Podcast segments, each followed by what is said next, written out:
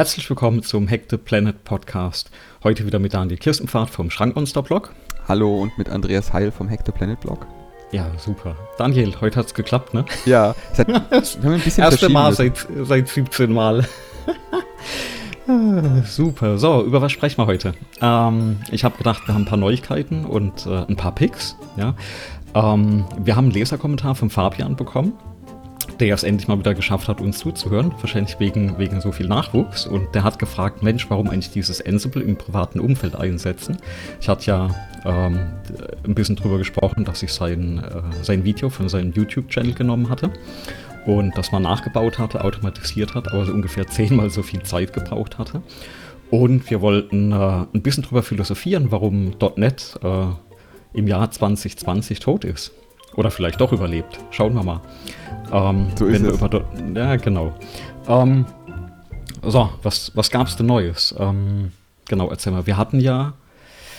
Ja, wir ähm, haben viele, viel Feedback jedes Mal zum Thema Shownotes bekommen. Ja, genau. Jedes Mal ging es darum, äh, ja, die Shownotes, die ist toll, dass es sie gibt. Aber was nicht so toll ist, ist, dass die so komisch formatiert sind. Und ja, da muss ich genau. den Hörern recht geben. Die sind echt immer schlecht formatiert. Also schlecht formatiert, damit meine ich, man sieht sie zwar auf der Webseite und so weiter, da ist es so eine Liste, aber auf YouTube zum Beispiel, da ist es auch irgendwie so komisch hinformatiert und in so, so einem Podcast-Player, ich benutze äh, äh, Overcast dafür, in so einem Podcast-Player sind die auch nicht so schön dargestellt. Genau, und da glaube ich, kann man dazu sagen, also die, äh, die Shownotes an sich ist ja erstmal nur ein Textfeld, wo der, wo der Text drin steht. Und die, die stehen in diesem RSS-Feed ja drin und das ist auch das, was die ähm, Player, wenn ich dann raus, äh, rausziehen und interpretieren. Und die meisten Player oder Webseiten etc., die haben wirklich Probleme, wenn da HTML drin steht. Also es wird teilweise auch, also die Text komplett rausgefiltert, also mhm. alles schon probiert. Und ähm, wir haben es auf der Webseite, wir verwenden ja dieses Podlove ähm, Plugin. Und da kriegen wir es mit der Formatierung so halbwegs hin. Aber wie gesagt, YouTube ist ja, da kopieren wir es eh von Hand dann rein. Da könnte man nochmal nachformatieren. Die nehmen ja nicht das RSS-Feed. Bei allen anderen steckst du halt nicht drin, was die draus machen. Mhm. Und da gab es jetzt, ähm, ja, oder andersrum, ich hatte die Woche, hatte ich mal so aus, aus äh, Juxendollerei, hatte ich dem äh, Tim, äh, Tim Pritloff. Auto, äh, Tim Pritloff, genau, ja. ähm, hatte ich mal per Twitter geschrieben. Ähm, Mensch, mich, mir gehen so ein bisschen die, äh, die da so ein bisschen auf den Keks. Wir kriegen das da nicht ordentlich hin. Und er hat auch gleich geantwortet und gesagt, hey, wir haben da gerade was in der Beta, in der, in der Vorbereitung. Mhm. Und äh, hat das, hat das, äh, oder nicht, habe das sogar auf einer Webseite gesehen, wie er das hinbekommen hat, äh, bei Forschergeist, einem Podcast von ihm. Und habe gesagt, ja, ist gerade eine Beta, da sind sie gerade dran. Und das ist schön, also die Links sind schön formatiert, dann so mit diesen ähm, äh, äh, Fav-Icons von den Webseiten. Ähm, also sieht richtig gut aus und scheint auch halbwegs ordentlich bei den ganzen Playern auszusehen. Und äh, ja, jetzt bin ich mal gespannt. Also die, die Beta wollte ich mich jetzt nicht gerade reinhängen, da erzähle ich ja nachher noch ein bisschen was dazu, was ich gerade mit der Webseite letzte Woche verbrochen habe. Hm. Und äh, aber mal gespannt, dass das scheint zu kommen. Und dann werden die Daten also nicht mehr so wie jetzt Plaintext abgespeichert, sondern in der Datenbank und dann eben in dem RSS-Feed rausgerendert ordentlich. Mhm. Und da sind die gerade dran, äh, das zu entwickeln. Aber ja, Shownotes ist nicht nur bei uns so ein Thema. Ne? Das ist, glaube ich, bei allen Podcasts. Also viel, viele machen es nicht, viele nicht ordentlich. Bei vielen steht oft nur Text drin. Bei anderen stehen halt wie bei uns nur die Links drin und ein bisschen Text. Mhm. Das, äh, variiert ja, ne? wie das eingesetzt wird. Ja, ich würde mir ja wünschen, dass es auch ein Transkript oder sowas automatisiert gäbe, mit dem, das mit, damit man das gut querverweisen kann. Ja, Aber die Shownotes ja. sind halt bei uns, glaube ich, auch deswegen wichtig, weil viele, und das ist ja das Feedback, was wir sehen, was viele den Podcast nutzen, um vielleicht Hinweise auf Projekte oder Software oder irgendwelche Ansatzpunkte zu bekommen, die sie ja. jetzt anderweitig nicht gekriegt hätten. Genau. Ähm, und insofern ist es ja schon irgendwie ganz wichtig, dass die eine halbwegs gute Formatierung haben. Ich glaube, bislang man, kommt man damit klar, das da so rauszukopieren, aber ich sag mal, der Komfort, der kann dann natürlich dann nochmal steigen. Mhm. Und das ist halt dem geschuldet, nicht, dass wir so faul sind oder doof, sondern es ist dem geschuldet, dass wir es halbwegs versuchen, in irgendwie in ja, so automatisierbaren Bahnen zu halten. Und da ist das Ergebnis dann halt irgendwie so gerade Mittel. Genau. Eigentlich nicht so gut, aber ist halt wie es ist. Jetzt erstmal. Aber es wird ja dran gearbeitet. Aber genau. generell dran gearbeitet. Ich meine, ich habe ja auch die Tweets gesehen und habe die Webseite gesehen, die sich verändert hat. Ähm, ähm, unsere unsere Podcast-Website hat sich ja auch weiter verändert. Ja, genau, da, da saß ich ja die Woche, äh, saß ich nochmal dran und hab, äh, das war ja ein epischer Kampf. Ich meine, unten drunter liegt ja WordPress hm. und äh, dann das Plugin, äh, dieses Podlove-Plugin was eigentlich, äh, also ist sehr mächtig, ne, was da drin steckt. Also kannst du alles mögliche mit anstellen, aber musst auch das WordPress ein bisschen äh, rumbiegen. Mhm. Und mir hat so das Layout und das Theme bisher noch nicht ganz gefallen. Das war ja auch alles so zusammengesteckt, so über Nacht mal schnell. Hauptsache die Daten sind da, weil wir das hosten wollten. Und ich hatte ursprünglich noch die, die Startseite woanders gehostet. Also äh, unter einer anderen äh, Subdomain. Und das habe ich mal alles rübergezogen. Das, also am Ende waren das, also waren schon drei, vier Abende, wo alles über CSS gelöst, die Probleme. Das heißt, ich habe knapp 400, 500 Zeilen CSS jetzt geschrieben von Hand. Ich habe Bootstrap, also wer das, äh, wer das Framework Bootstrap kennt, mhm. äh, äh von Hand mit in dieses Theme reinpacken müssen. Und ich hatte auch das Bestreben, dass der Blog alles ähm, von unserem Server aus liefert. Das heißt, ich hatte äh, ein paar äh, Fonts drin, also Font äh, Awesome haben wir drin, so ein Webfont. Mhm. Und den habe ich dann komplett ähm, hochgeladen. Ähm, dass der nicht von den Google-Servern geladen wird, muss das eben entsprechend, sag ich mal, ähm, ja, rumbiegen, ja, weil die URLs dann ja auch nicht so eindeutig sind bei dem WordPress. Also es war schon ein bisschen äh, ein Kampf. Man muss auch dazu sagen, dass er unser kompletter, äh, also dieser WordPress-Blog und die Datenbank, das läuft alles in Containern auf dem Server. Mhm. Und äh, da war das natürlich auch so ein Thema, wie kriegst du jetzt die Daten in die Container rein? Weil eigentlich bisher das nur so war, dass die Datenbank auf Platte lag und der Rest war wirklich im Container drin. Und das habe ich auch nochmal umbauen müssen. Aber durchaus ein, ein Rumgefrickel. Und natürlich bin ich hingegangen, habe einen Großteil davon automatisiert. Ne? Das ist ja, was ich immer so erzähle, dass wenn uns das Ding mal zusammenbricht, äh, wir das möglichst schnell wieder aufsetzen können. Genau, und da werde ich jetzt, wenn das klappt, die Woche nochmal die ursprüngliche Webseite und die äh, Regeln für die äh, ähm, von dem Traffic äh, neu ausrollen und dann läuft der Podcast auch unter www.hacktheplanet.tv. Mhm. Das, man braucht man die alte Startseite ja nicht mehr. Das ist jetzt alles drauf. Äh, ich habe die beiden Blog, Blogs verlinkt. Äh, auch da, oh Gott, das ist ja so ein WordPress-Standard-Theme. Dieses 20, ich weiß, glaube ich, 17 habe ich da genommen. Da gibt es mhm. ja jedes Jahr ein neues Theme. Und das sieht ja inzwischen gar nicht mehr so aus. Und ähm, alle paar Tage stolper ich mal noch über so ein, eine Link-Formatierung oder eine Farbe, wo ich dann nochmal so ad hoc anpassen kann oder anpasse. Das heißt, äh, wer da noch was findet, kann es auch mal gern kommentieren. Aber ich glaube, inzwischen habe ich so die meisten Dinge habe ich erwischt.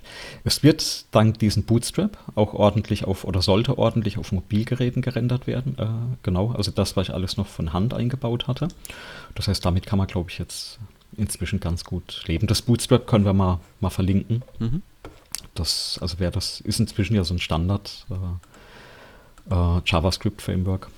Ähm, Genau. Ja, HTML, CSS, also das Ding wächst jetzt irgendwie ein bisschen wie jQuery. Das war ja auch so eine, so eine Library, mit der ja, vor genau. Jahr, Jahrzehnt alle losgelegt haben.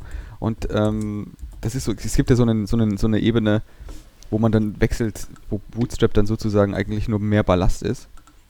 Ähm, oder wo man Bootstrap noch nicht einsetzen will, weil, weil, weil Bootstrap irgendwie 90% der, des, der Webseitengröße ausmacht.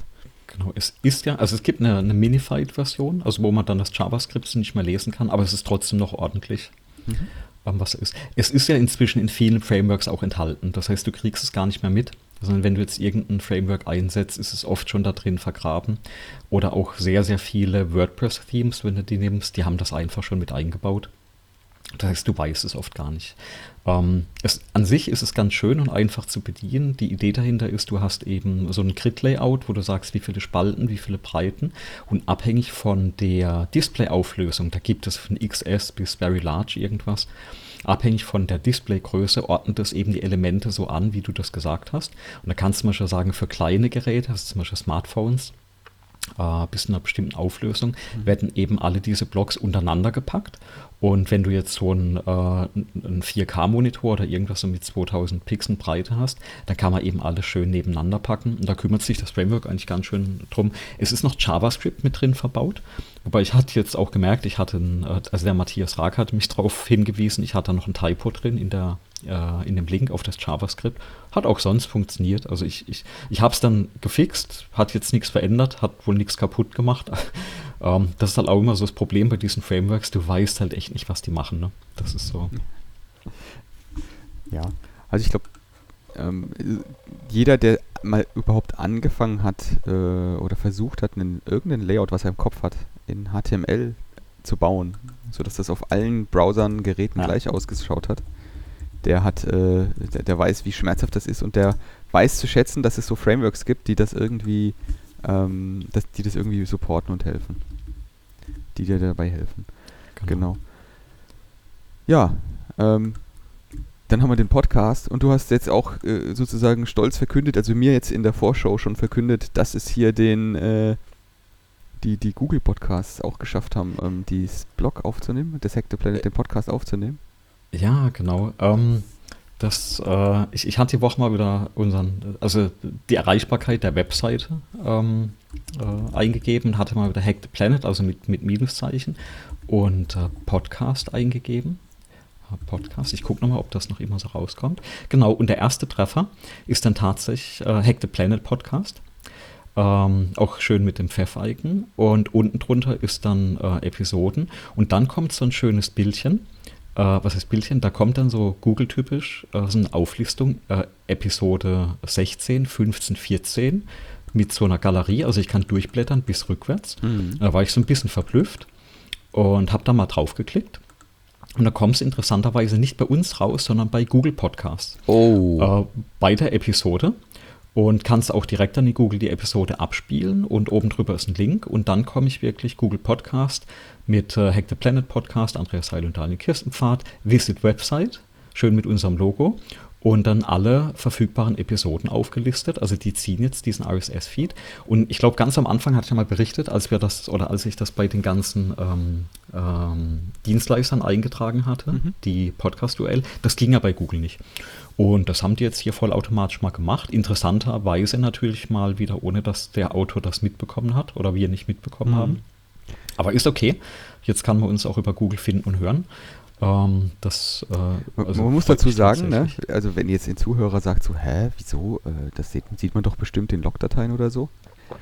Das ist so, dass wenn wir sagen, also wenn wir sowas anstreben wie ähm, alle Ressourcen an der Webseite werden von unserem Server geliefert, keine dritten, keine Cookies, keine sonstigen irgendwelchen Sachen, dann bedeutet das, das machen wir ja, damit wir sozusagen die Privatsphäre unserer Hörer ähm, würdigen und dann dort sozusagen ähm, voranstellen.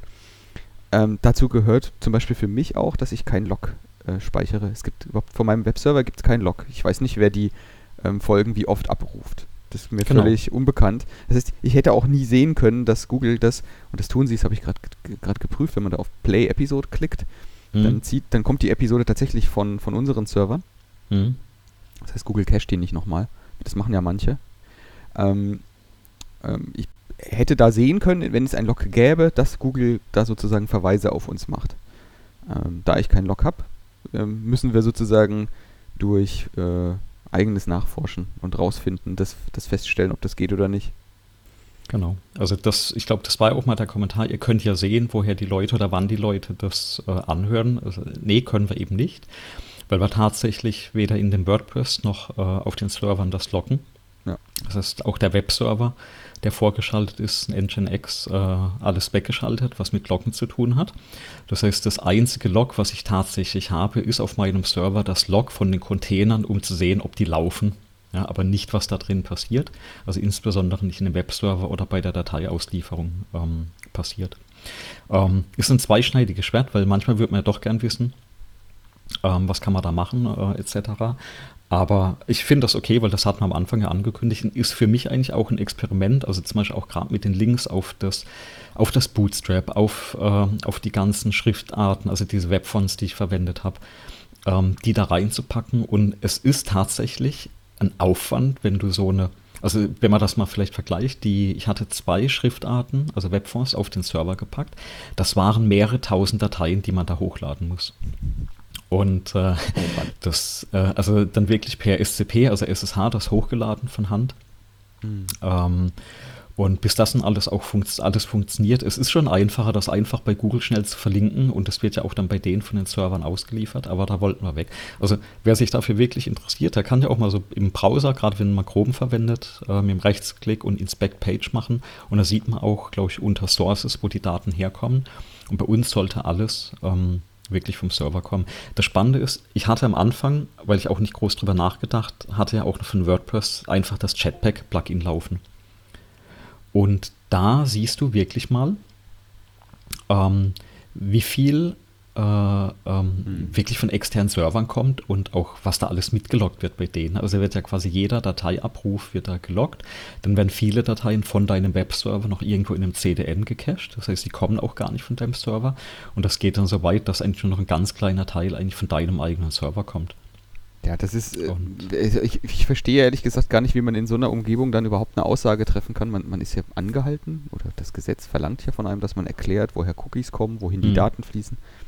Wenn ich etwas von irgendeinem anderen Server lade, dann kann ich doch überhaupt niemals mehr sagen, was die mit dem Zeug machen, mit dem Zugriff. Ja, ja. ja und grunds grundsätzlich ist es ja so, dass das eh jetzt demnächst, ähm, Google hat ja angekündigt, Third-Party-Cookies nicht mehr zu erlauben. Ähm, ich bin mal gespannt, welches Konstrukt sie finden. Das habe ich, hab ich tatsächlich nicht weitergelesen, welches Konstrukt sie finden wollen, damit die Ma Werbungsindustrie da an der Stelle dann irgendwie nicht Einbußen sieht. Oder sie selber dann Einbußen sehen, weil das ist ja dann irgendwie ja. auch das Argument. Genau. So, und wenn man jetzt weiter guckt, ich hatte dann natürlich äh, auch ein bisschen Neuigkeiten gesehen. Eine Neuigkeit, wir, wir, haben ja auch einen Informationsauftrag. Wir hatten ja den Marc Bosch zu Gast ähm, äh, vor zwei Folgen. Hm, genau. Ähm, eine, eine, sehr spaßig launige Folge. Und da äh, gibt es jetzt eine Webseite ähm, von, von seiner Bürgermeisterkampagne sozusagen, ähm, boschneufahren.de. Ähm, werden wir auch gleich, auch gleich mal verlinken. Da ist unter anderem auch der Podcast mit drin verlinkt und dann kann man dann so sehen, was dann sozusagen über diesen, ähm, über diese Podcast-Folge hinaus alles an Sachen passiert ähm, in dieser Kampagne auf dem Weg zum Bürgermeister, ähm, damit es Neufahren besser geht in Zukunft. Er hatte ja, das hatte ich jetzt gerade auf Instagram mitverfolgt, ähm, er hatte ja als Markenzeichen diese 8-Bit-Pixelbrille ja. auf. Und äh, der hat jetzt eine Aktion gestartet, wo er diese Pixelbrillen wirklich äh, verschickt hat. Ähm, irgendwie in der Gemeinde oder an die Wähler. Ja. Äh, krasse Aktion irgendwie. Ja, die, die, die, die Brille, ich meine, das ist so als Markenzeichen, das, das, das, das kenne ich, kenn ich auch von ihm. Ich kenne ihn eigentlich nur mit dieser Brille. Ähm, genau. Er, er, hatte ja früher, hat er äh, das Xbox-Logo als Frisur. Das ja, war genau. auch ziemlich krass. Ne? Und ist dann aber mal umgestiegen auf die Brille, genau. Ja, die kann man wahrscheinlich einfacher wieder dann reduzieren. Ja. Genau. Genau. Und dann hatte ich natürlich ähm, diverse andere Picks, die mir dann die Woche über, die Tage über zugefallen sind. Ähm, einmal wir hatten es jetzt kurz vorher, weil der Andreas jetzt heute sitzt da, sitzt da wieder woanders, wie er das letzte Mal gesessen ist und hat jetzt genau. andere Technik mit, mit da am Mann und hat, hat sich beklagt, dass er ja mit dem mit den Tel Telefonen, die heutzutage, die man heutzutage kauft, so ein iPhone hat ja keine, keinen Klinkenanschluss mehr für den, für den Kopfhörer, ähm, dass man dann ja eigentlich gar keine Klinkenkopfhörer mehr rumliegen hat. Ja, und oder das, sie wegwirft. Genau, das würde mich nämlich tatsächlich interessieren, ähm, ob das auch schon mal jemand passiert ist. Also ich hatte dann das neue iPhone und das hat jetzt da unten diesen Lightning-Adapter, also nicht mehr den Klinkenstecker. Äh, warum hat sich mir immer noch nicht erschlossen, aber ich habe dann alle meine Kopfhörer genommen, habe gesagt, okay, brauchst du eh nicht mehr. Und habe die alle erstmal so äh, in eine Tüte rein, wo ich dachte, die fährst du demnächst dann zur, äh, zum Elektronikschrott. Einen habe ich aufgehoben, dachte ich, wenn du wirklich mal was hättest, ne, wo du den doch noch mal reinsteckst, dann äh, hast du auf jeden Fall einen Kopfhörer. Und so über die Jahre haben sich ja schon viele von diesen In-Ear-Kopfhörern angesammelt. Hm. Und dann äh, hatte ich die zum Glück noch nicht weggeworfen, die waren alle noch in dieser Tasche im Auto drin. Wo ich dann gemerkt habe, so in der Bahn plötzlich, ah Mist, die Switch, da geht jetzt da gar nicht mal ein iPhone-Kopfhörer, ja, der neue. Dann äh, saß ich irgendwo im Büro, dann kam der Kollege rein, dachte, oh, ich stecke schnell den Kopfhörer in mein Surface rein. Ah, okay, Mist, ist ein Klinkenstecker. Mhm. Ne? Dann saß ich zu Hause, hab äh, am Laptop abends gesessen, dachte, ah, okay, Mist, Batterie von meinem äh, Xbox-Headset äh, leer. Ich habe so ein Xbox-Headset mit dem Adapter an, an meinem PC. Dachte, ah, Mist, äh, Kopfhörer. Ah, okay, Klinkenstecker. Ne? Und so, so ging das ja dann weiter bis ich jetzt alle wieder rausgekramt habe. Habe dann wieder einen in der Tasche, einen im Büro, einen im äh, Case von der Switch, einen in der Laptop-Tasche. Ja, strategisch und, äh, verteilt. Genau, und das Dumme ist jetzt, also wenn ich jetzt auch rumlaufe in der Jackentasche, habe ich jetzt halt immer diesen Lightning und diesen Klinkenstecker drin. Das ist halt ein bisschen mhm. nervig. Und das Schlimmste ist eigentlich für mich aktuell im Auto, äh, weil wir hatten ja schon über diese Brothalterung gesprochen. Mhm. Und ähm, ja, was, was mache ich da jetzt? Ne? Weil jetzt steckt das Telefon äh, mit dem Lightning-Stecker in dem Ladeadapter. Und bisher, ich habe so ein Mini und der Mini hat einen Außen, also einen AUX-Eingang für einen Klinkenstecker und da hatte ich halt so ein 30 Zentimeter äh, Spiralkabel drin. Und eigentlich eine super Geschichte, weil hast halt reingesteckt, umgeschaltet, konntest immer vom äh, äh, iPhone dann auch die Podcasts oder Musik anhören. Geht jetzt halt nicht mehr. Ne? Seitdem höre ich wieder ganz traditionell Radio. Ne? Oh Aber irgendwo müssten ja auch meine, meine Gebühren gut angelegt sein. Wie zahlst du für Radio? Ja, ja, natürlich. Ich zahle für Achso, Radio. Du, du, hörst, du hörst also öffentlich-rechtliches Radio. Ja, ja, öf öffentlich-rechtlich, genau. Okay. Ähm, und äh, ja, das geht jetzt halt nicht mehr, also ein bisschen ärgerlich. Und dann habe ich mir da jetzt auch so einen Adapter bestellt, aber noch nicht eingebaut. Und dann bist du jetzt gerade gekommen und hast gesagt, hey, ich habe da eine Idee und jetzt erzähl mal, was du da so gefunden hast. Ne? Ja, ich benutze tatsächlich diese Adapter schon sehr lange, weil ich mhm. mag tatsächlich Kabelkopfhörer ähm, irgendwie genau wegen dieser, wegen diesen vielen Einsatzmöglichkeiten lieber. Und ich habe mhm. jetzt auch tatsächlich äh, für ähm, den nächsten Langstreckenflug hat sich meine Frau äh, auch wieder so ein so einen neues Kopfhörer hat sie gebraucht, hat sie sich ein Noise Cancel Kopfhörer bestellt und hat sich auch einen mit Kabel bestellt, weil er erstens billiger gewesen ist und zweitens ist eigentlich keine guten äh, auf dem Niveau und mit der Laufzeit vor allem, also wir brauchen, der Kopfhörer muss zwölf Stunden, muss er, sollte er sozusagen Noise canceln, ohne dass man ihn irgendwo laden muss. Ähm, und da gibt es genau einen einzigen, den ich, von dem ich weiß, dass es ihn gibt, ähm, so einen Bose-Kopfhörer. Und den gibt es halt nur mit Kabel. Ähm, mhm. Das heißt, du hast dann so eine kleine, so eine kleine Box, da kommt ein Kabel raus und das ist dann sozusagen das, was du in dein Gerät stecken würdest, wenn es denn einen, ähm, einen Klinkeneingang hätte oder Ausgang hätte in dem Fall.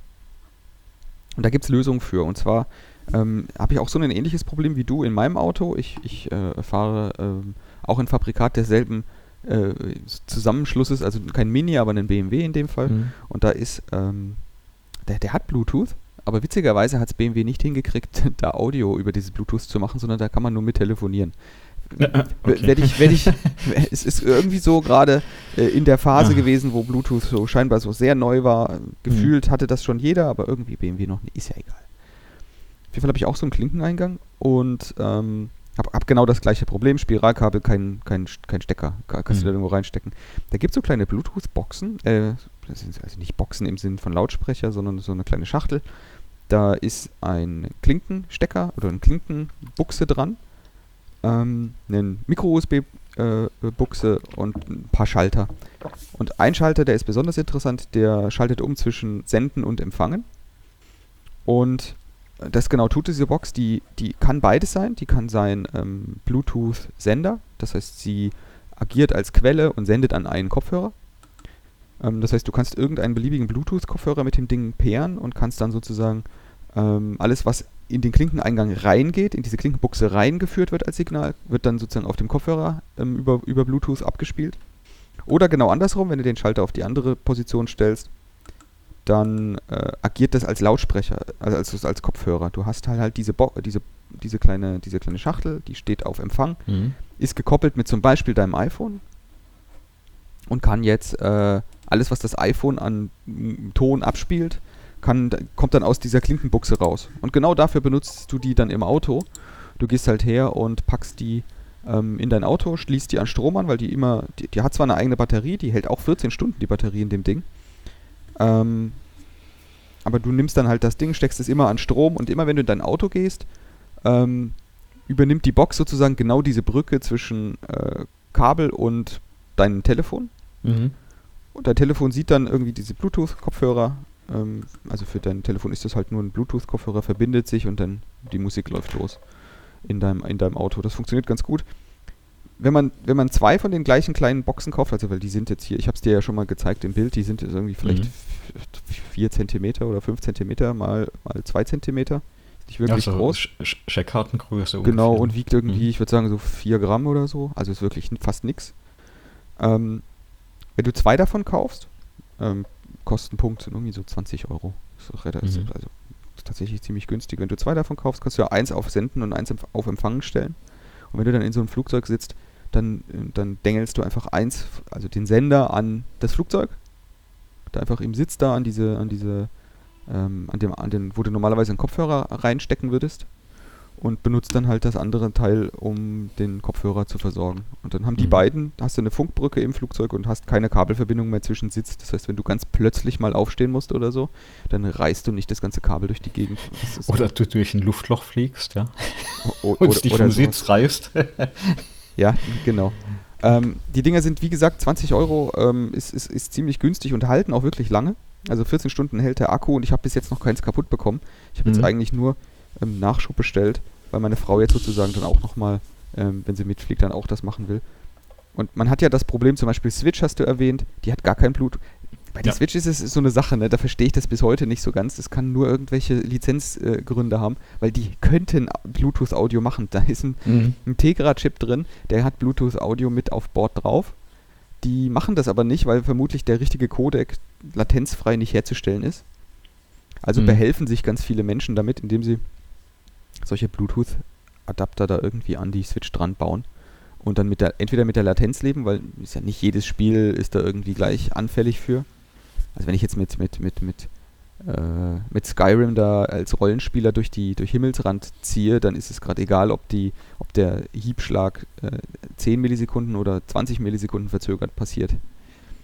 Ähm, und, und weil das so ist, kann man dann gut auch mit solchen Bluetooth-Sendern f- arbeiten und die einfach auch an die Switch dran stecken, wenn man will. Genau, das war eines der Dinge, die ich jetzt und, und hatte sich so durch so witzig ergeben vorher gleich ähm, im Vorgespräch bei uns. So, dann habe ich noch einen dritten äh, äh, Pick von meiner Seite. Wer, wer von uns bestellt alles was bei, bei Amazon? Ich würde sagen fast jeder. Ja, natürlich. Ähm, ist dir mal aufgefallen, dass du keine Statistik abrufen kannst, wie viel Umsatz du schon gemacht hast? Nee, gar nicht. Also, also ja, ich klicke manchmal durch diese Bestell, äh, die vorhergegangenen Bestellungen durch und gucke, was ich die letzten zehn Jahre über bestellt habe. Also, oder seit Anfang an. Ich bin ja noch, äh, wäre eigentlich interessant, weißt du nämlich warum?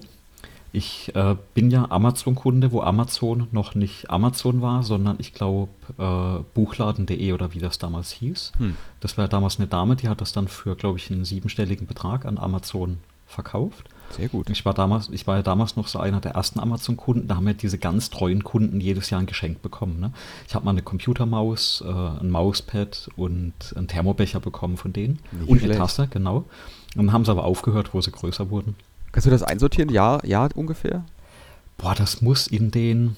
Ich weiß noch, wo mein Schreibtisch stand. Ähm, das muss also definitiv lange vor den, lange vor den 2000ern gewesen sein. Ich überlege, wann hatte ich denn meinen ersten PC? Ah, da muss ich mal ein bisschen nachdenken. Aber das war 90er, also definitiv 90er, Anfang 90er müsste das gewesen sein. Ja, dann, dann, ist, da- dann, dann, dann ist das umso interessanter, was passiert, wenn du diesen, diesen, äh, dieses Tool gleich oder mein Pick gleich mal vielleicht zur Anwendung bringst. Ja. Ähm, ich habe scheinbar seit 2004 einen Account ähm, Mhm. bei Amazon oder meinen Account bei Amazon. Und ähm, es gibt ein eine Tool, das ist in dem Fall eine Extension. Es gibt mehrere Tools, aber die, das, was ich jetzt empfehlen würde, ist, die, ist diese Extension für Google Chrome. Und die ähm, äh, hängt sich in Google Chrome und wenn man sich bei Amazon einloggt, dann kann die über, über den Chrome-Browser die Amazon-Bestellhistorie scrapen. Also scrapen Mhm. im Sinne von, die läuft da durch und zieht da die Daten raus in ein verwertbares Format. Und da kommt dann hinten ähm, äh, sozusagen Excel-kompatible Dateien raus, äh, CSV-Dateien. Mhm. Mit den Werten, da steht dann so Dinge drin wie, ähm, wann hast du oder welcher Account hat wann, äh, was, zu welchem Preis bestellt, was hat das an Versand gekostet, was hat das an Umsatzsteuer gekostet, was hat das, äh, ja, äh, was, was hast du zurückgeschickt davon, Mhm. also wie viel Refund hast du bekommen? Und das eben über die komplette Laufzeit deines, Kon deines, deines Kontos. Und das habe ich auch mal mit meinem Konto gemacht, wie gesagt, seit 2004 und das sind dann so augenöffnende äh, Zahlen, die einem das dann zeigt, also weil, weil, weil erwartet ja gar nicht, wie viel Umsatz das dann so auf die Dauer ist. Werde ich jetzt auch nicht erzählen, wie viel Umsatz das ist. Auf jeden Fall ist es schon interessant, ähm, auch wie viel Anteil man zurückschickt. Ähm, äh, und vor allem auch, wenn man jetzt sich überlegt, ob sich das Amazon Prime-Abo denn lohnen würde, wo man ja meistens Versandkosten spart, das kann man da super rausrechnen und kann dann da super hingehen und kann sagen, na, habe ich denn jetzt das Amazon Prime-Abo rausgeschlagen oder nicht? Ja, okay. Genau. Und ähm, bei mir ist die Antwort ja. Also bei mir ist ein Amazon Prime-Abo scheinbar tatsächlich ähm, sinnvoll.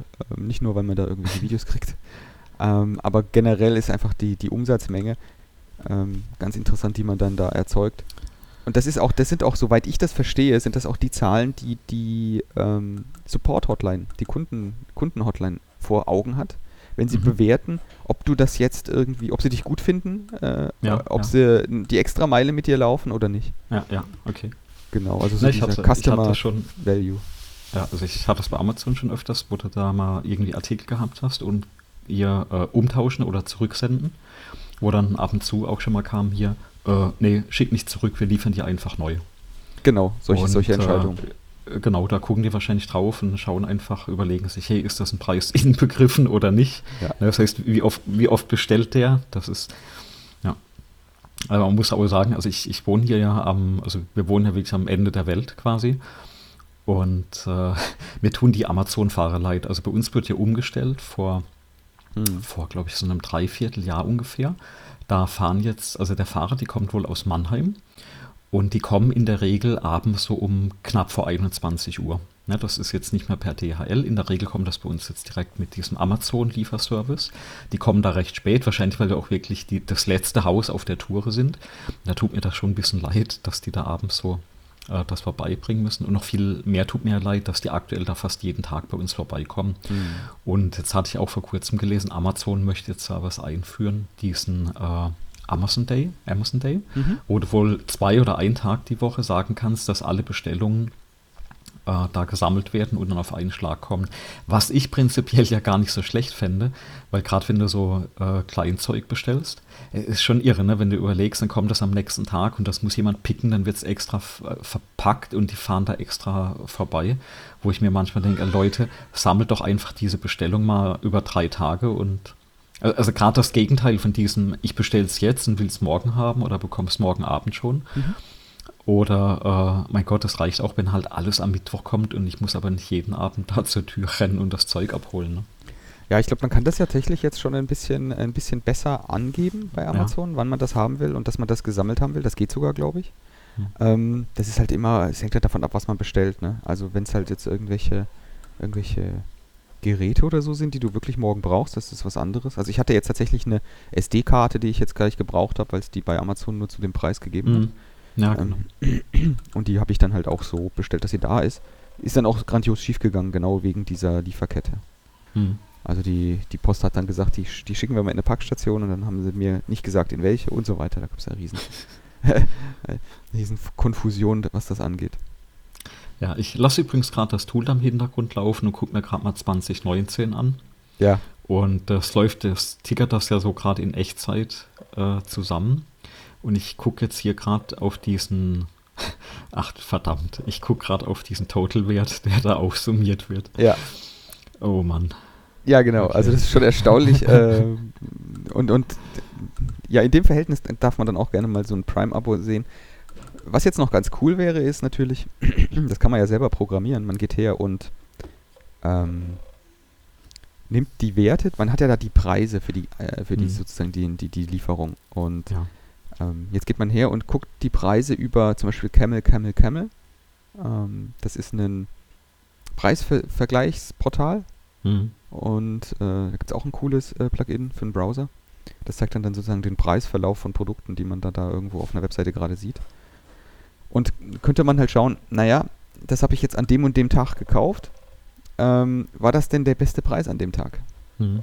Also hätte ich das woanders, dasselbe Ding auch woanders billiger gekriegt. Ja, ja. Und weil Camel, Camel, Camel dann auch in dem Fall diese Preissuchmaschinen meistens auch den, die Versandkosten haben, könnte man tatsächlich hergehen und könnte sich eine gute Querrechnung zusammenprogrammieren, könnte, könnte man machen, könnte über all seine, seine, seine Käufe, könnte man gehen und könnte sagen, ja, war das jetzt irgendwie dieses Jahr, hätte ich da Geld sparen können, wenn ich woanders mhm. gekauft hätte als bei Amazon? Aus dem Bauch raus würde ich sagen, hm, ja, wahrscheinlich schon. Ähm, auf der anderen Seite ähm, ist es natürlich viel mehr Arbeit und sagen wir mal, das Streuen von Benutzerkonten ist jetzt auch nicht ein Sicherheitskriterium. Es wird ja auch nicht besser, ja. die Sicherheit dadurch. Also da muss man tatsächlich mal sagen, da hat Amazon was geschafft. Ähm, es ist mir schon öfters mal passiert, dass ich gesagt habe, oh schau mal, da ist, äh, da ist günstiger Preis, ein paar Euro günstiger. Und dann doch da geklickt. Und was dann aber im Nachhinein immer rauskam, war entweder irgendwas war mit der Ware und du hast Rumzieherei gehabt, also das hatte ich ein paar Mal schon. Also wesentlich mehr Rumzieherei als bei Amazon. Mhm. Oder einfach die Lieferzeit. Also ähm, und da ärgere ich mich zum Beispiel aktuell immer bei Amazon, wenn ich äh, mich mal verklicke und das über den Marketplace kaufe und nicht über Prime. Und dann plötzlich äh, irgendwie eine Lieferung 14 Tage dauert. Und gerade das, was du beschreibst, eigentlich hast du es bestellt, weil du es morgen haben wolltest. Und ähm, ja, dann dauert es 14 Tage, bis es kommt, weil es von Buxtehude irgendwie geschickt wird. Mhm. Wo ich dann denke, ja, super, dann hättest du ja doch zum Mediamarkt oder sonst wohin fahren können. Ne? Und also manche, also zum Beispiel gerade Mediamarkt, die schließen ja echt auf, was den Versand angeht. Also das passiert mir zum Beispiel öfters inzwischen, dass ich mal irgendwas schaue und einen guten Preis beim Mediamarkt habe. Und äh, das sind bei mir dann auch, glaube ich, so 30 Kilometer zum nächsten Markt. Gerade wenn es abends dann mal eher spät ist, wo es nicht mehr reicht. Dann mit Kindern ne, ist ja nochmal komplett anders. Kannst ja, hätte ich ja früher nie gedacht, dass man nicht schnell irgendwie was einkaufen fahren kann, sondern dass du halt andere Verpflichtungen hast. Ja. Und dann klickst du, schießt du das halt mal schnell und äh, äh, bist auch schon froh, wenn sie zwei Tage später geliefert wird. Also diese ganze Supply Chain, die dahinter steckt, das ist ja schon ähm, phänomenal. Aber nee, ist, also ich glaube, wie heißt das? Camel, Camel, Camel? Das sollte man auf jeden Fall auch mal verlinken. Genau, Camel, Camel, Camel benutze ich tatsächlich. Deshalb, da habe ich jetzt auch, mhm. deswegen habe ich jetzt zum Beispiel auch diese, diese ähm, Noise Cancel Kopfhörer gekauft. Mhm. Ähm, weil das, du, erstmal protokolliert das ähm, zu Produkten den aktuellen Preis und den Preisverlauf mhm. auf die Historie und es kann Alarme senden. Ah, okay. Das heißt, ich habe tatsächlich dann letztes Wochenende irgendwie so einen Alarm gekriegt, dass jetzt der Preis von dem Produkt, was ich Montag gemonitort habe, diesen Kopfhörer, mhm. der unter ja. den Zielpreis gefallen ist, ähm, bei dem und dem Anbieter. Also man, das, die können auch unterscheiden, zum Beispiel zwischen Prime und Marktplatz. Okay. Ähm, und dann, dann gehst du hin, kaufst das dann für das Geld. Und das funktioniert eigentlich. Das hat jetzt schon mehrfach gut funktioniert und hat mir mehrere hundert Euros gespart an der Stelle. Und ist tatsächlich ja. ein kostenloser Dienst. Nee, super, weil ähm, da, das habe ich jetzt schon ein paar Mal tatsächlich beobachtet, dass da zum Beispiel auch gerade bei, bei Amazon die Preise schwanken.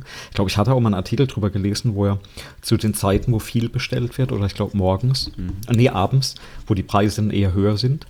Und dass du irgendwie morgens um komische Uhrzeiten dann die Preise günstiger hast. Und äh, das hatte bei uns mal, ähm, glaube ich, bei irgendeinem so einem äh, eine Weißware, so Trockner oder Waschmaschine, was es damals war, mhm. ähm, glaube ich, auch äh, einen dreistelligen Betrag ausgemacht. Also diese Preisschwankung. Ja, und äh, was haben wir natürlich gemacht? Ja, wir saßen halt da und äh, meine Frau hat lobenswerterweise permanent reingeklickt und geguckt, wie sich der Preis verändert hat. Mhm. Und draufgekommen sind wir damals auch wirklich nur, weil sie hat das gesehen zum Preis, hat gefragt, hey, sollen wir es bestellen? Guck mal, kostet so und so viel. Nee, super, also unbedingt bei dem Preis bestellen. Und dann hat es halt einen halben Tag später nochmal nachgeschaut und ich glaube, dann war der Preis halt wieder beim Normalpreis und eine Woche später war es halt wieder runtergesetzt. Mhm. Und ich meine, das äh, ja, offenbart ja jeder Logik, was da preistechnisch passiert. Ja, man muss halt auch sehen, ne, die ähm, es gibt tausend Tricks, die Händler dann auf Amazon zum Beispiel auch machen, damit sie dann da besser dastehen. Mhm. Ähm, zum Beispiel kannst du ja nur vergleichen von Produkten, die, auch, die, die, halt gleich bleiben, wo sich nur der Preis zum Beispiel ändert. Mhm. Also was auch wirklich vergleichbar ist. Und da gibt es tausend Tricks, dass du ein Produkt halt austauschst, dieselbe Produkt-ID machst, selbe Preiskategorie, aber dann mhm. halt ein anderes Produkt dann da reinpackst ähm, ja. und dann, dann fällt das dann im Preis oder es steigt im Preis und du siehst dann irgendwelche. Mhm. Ähm, oder du legst die Produkte einfach immer neu an. Du löscht halt Produkte und legst sie wieder neu an. Das machen so Marktplätze, machen da äh, oder versuchen das einzuschränken, indem sie sagen, naja, das kostet Geld, wenn du ein Produkt erstellst oder wieder löscht. Ähm, den Händler jetzt. Ähm, aber das führt dann trotzdem dazu, dass die Sachen so schwer vergleichbar sind und, und, und schwer funktionieren. Genau. Genau, Camel, Camel, Camel kann ich, kann ich an der Stelle empfehlen. Es ist ja ähm, ich meine, man, man, sollte sich dem bewusst sein, das handelt sich auch um, um auch hier wieder um eine, so eine Browser-Extension, wenn man das machen will. Man kann die Webseite benutzen oder eine Browser-Extension. Man, man, bezahlt halt mit seinen, mit seinen Kundendaten ne, mhm. an der Stelle. Deswegen ähm, extra Browser benutzen, ähm, eigener Rechner, eigene virtuelle Maschine. Also ich meine, das erzähle ich jetzt ja, wem erzähle ich das? Ich meine, das wird jeder ISO machen. Aber da ist es schon sinnvoll, dass man die Daten dann strikt trennt. Ähm, wenn so eine Extension auf dein Amazon-Konto drauf muss, dann ist das das eine. In dem Fall gibst du die Daten nicht weiter an den Extension-Besitzer, sondern du loggst dich halt quasi nur in deinem Kontext ein und die mhm. scrapen halt, was sie auf dem Bildschirm sehen. Ja. Da wäre meine Empfehlung, das auch in einem Browser zu machen, den man im Griff hat und das nicht immer aktiv zu halten, wenn man ganz normal unterwegs ist und surft. Also nicht sozusagen diese, diese, die, den Haufen groß werden lassen. genau. So, ähm, dann bin ich mit meiner Amazon History und dem Camel, Camel, Camel durch. Und mhm. ich glaube, theoretisch könnten wir zum ersten Thema, du hattest jetzt, warum Ansible im privaten Umfeld sinnvoll ist. Genau, hatte ich ja, hatte ja gesagt, der, der Fabian hat ja kommentiert, dass äh, äh, beim letzten Podcast auf der Webseite mhm. und hat ja schon zum Automatisieren mit Ansible. Ne? Vielleicht könnt ihr hier nochmal ein paar Grundlagen nachschieben. Denn ich habe jetzt nicht genau verstanden, wo Ansible läuft. Ne? Wenn du die SD-Karte für den Pi erstellst, läuft das auf einem anderen Host und erstellt die SD-Karte oder läuft es beim ersten Booten auf dem Pi? Na, na, sagt er, spannend fand ich ebenfalls, dass so ein Task Pi mit Node-RED, ne, der mich einmalig circa zwei Stunden gekostet hat, in nur zwei Wochen automatisiert hast. Ich nehme an, das war für dich, Andreas, auch äh, auf eine andere Art und Weise lohnenswert. Ja. Dann hat er äh, noch zwei äh, XKCD-Comics verlinkt, äh, die auch so dieses umrechnen, wie viel Zeit investierst du und äh, lohnt sich das am Ende. Na, ist, ist so. Ähm, das eine ist halt dieses Automatisieren. Ähm, das heißt, wenn du das halt nochmal machen musst, dann kannst du es halt automatisch machen, ohne groß drüber nachzudenken. Mhm. Da ist es halt einmal ganz spannend. Ähm, bei den Pis ist, also Hintergrund für mich war da einfach SD-Karte, ja, die geht kaputt. Das habe ich jetzt schon mehrfach äh, schmerzlich erfahren. Und ich kann Stand heute diesen Pi in ein paar Minuten komplett so wieder installieren. Oder, jetzt kommt halt der Punkt, einen zweiten Pi installieren. Oder ich kann auch sagen, ich hatte ja von dem Setup das letzte Mal erzählt, da ist jetzt das Grafana drauf, das InfluxDB etc. Und wenn ich jetzt mich entscheiden würde, ich habe jetzt da zum Beispiel ein neues NAS, wo ich Container drauf laufen lassen kann, dann kann ich halt auch mit einer minimalen Änderung ähm, dieses Setup so gestalten, dass der Container für die Datenbank dann auf dem NAS läuft und der Rest immer noch auf dem Pi. Oder zum Beispiel das Grafana auf eine andere Maschine auslagern. Und ähm, das kann ich halt immer wieder komplett wiederholen. Das ist ja das Charmante an der Geschichte. Also einmal an diesen Containern, aber halt auch an dieser Automatisierung, dass ich da in diesem eigenen Skript was ändere und sage dann, okay, ähm, die, die Komponenten installierst jetzt auf einem, auf einem anderen Rechner. Und ähm, dann gibt es da, also ist halt wesentlich ähm, einfacher oder geschickter, das zu machen. Äh, Thema Zeitaufwand ist nochmal was anderes. Ähm, in einem betrieblichen Umfeld, wenn du das in einer Firma machst, äh, da lohnt sich das auf jeden Fall, weil da sprichst du von hunderten Rechnern, wo du sowas ja. ausrollst. Da gibt es auch nochmal andere Systeme. Also die, das Ansible habe ich zum Beispiel genommen. Und das ist vielleicht auch ein bisschen Antwort auf seine erste Frage. Das Ansible an sich installiert man ähm, auf dem Zielrechner. Also zum Beispiel, ich verwende ja Ubuntu, da gibt es ein Paket Ansible und das basiert auf Python. Äh, die aktuelle Version auch sogar schon auf Python 3. Und die Skripte laufen dann, also das sind Python-Skripte, die laufen dann auf dem Zielrechner. Ja, das heißt, du hast ein Business-Skript auf deinem lokalen Rechner, der loggt sich im Prinzip per SSH dann dort ein und äh, zumindest habe ich das so konfiguriert und führt dann diese Installationsskripte dort aus. Das ist eigentlich nichts anderes, als wenn man, ich meine, ich habe das früher auch schon gemacht, dass man gewisse Installationsskripte gebaut hat, die sich halt wohin gelegt hat und ausgeführt hat hat. Das macht Ansible auch, nur halt in einem kom komfortableren und halt standardisierten Rahmen. Und äh, Ansible hat den Vorteil, diese Daten liegen, also die Skripte liegen erstmal alle bei dir lokal und die werden dann auch hoch, hochgeladen und auf dem Zielrechner ausgeführt. Es gibt andere Systeme, also gerade im kommerziellen Umfeld wie Salt äh, oder SaltStack und Puppet, die haben dann aber dafür immer einen zentralen Server, wo das abgespeichert wird. Und das ist eben in einem Ne? In, in einer Firma ist das super. Für mich privat ist halt dieses Ansible ganz geschickt, weil ich habe das eben alles in einem, in einem Repo bei GitHub liegen. Ähm, ziehe mir das Repo auf irgendeinen Rechner, wo ich gerade sitze, starte das da und der connectet sich dann eben auf den anderen Rechner und installiert das. Ähm, lohnt es sich? Äh, nein, also zeitlich gesehen, da muss man ehrlich sein, nee. Ne? Aber da muss man auch wissen, also jetzt bin ich halt Informatiker und äh, und, und äh, vom Herzen her immer noch ein Entwickler. Und wenn ich irgendwas automatisieren kann, ähm, und selbst wenn das Automatisieren zehnmal so viel Zeit kostet wie der eigentliche Task, und ich diesen Task auch vielleicht nur zwei oder dreimal mache, ich automatisiere das halt, ja, also rein der Sache wegen, ähm, weil ich das Problem lösen will, weil ich vielleicht das Tool auch kennenlernen will. Und das hat der Fabian schon richtig erkannt. Ähm, da steckt halt dahinter, ich wollte halt auch verstehen, wie geht das, wie kannst du das machen, kriege ich das auf das Pi? Äh, nochmal eine komplett andere Problemstellung. Hey, das Pi ist ja plötzlich eine, äh, eine ARM-Architektur. Das heißt, das geht nicht gerade so einfach, ja. ja. Äh, musst wieder so ein paar andere Dinge berücksichtigen. Ähm, das heißt, aktuell hat es sich noch nicht gelohnt. Ich würde momentan so schätzen, wenn ich jetzt noch ein Pi installiere und vielleicht die erste oder zweite SD-Karte die Grätsche macht, dann hat sich das schon gelohnt. Und wenn jetzt noch jemand im Bekanntenkreis vorbeikommt und sagt, hey, ich bräuchte das auch, dann kann ich das natürlich auch machen. Und ähm, wenn jetzt mal irgendjemand oder ich, ich äh, äh, gehe mal hin und will das mal schnell zeigen, dann mache ich das natürlich auch. Ähm, ist ein schönes Beispiel, auch mit gerade mit diesem Ansible, ähm, wenn ich diesen, diesen Automatisierungsaspekt und auch diese Container zum Beispiel in der Vorlesung zeige, weil ich hatte das auch die Woche über Twitter gepostet, ähm, dann gehe ich hin und starte diese Skripte auf meinem privaten Server und lasse diesen kompletten Server vollautomatisch mal in so einem DOS-Fenster provisionieren. Hm.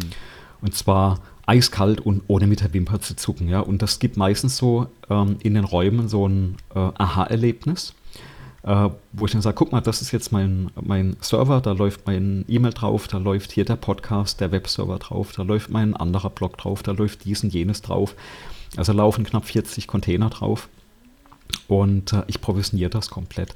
Oder ich gehe mal hin äh, und äh, was ich zum Beispiel gemacht habe, ich habe mir die Skripte ja auch alle für dieses WSL äh, geschrieben. Ich weiß nicht, ob ich das letzte Mal das erzählt hatte. Mhm. Und habe mir auch was geschrieben. Ähm, du hast ja aktuell bei Windows nur das Ubuntu 18.04. Und was ich so drei, viermal die Woche mache, ist, ich resette dieses WSL komplett. Das heißt, ähm, ich lösche das und installiere es neu, beziehungsweise unter Windows gibt es einen Knopf, drückst du drauf und der resettet diese Instanzen, hast du wieder Plain-Installation.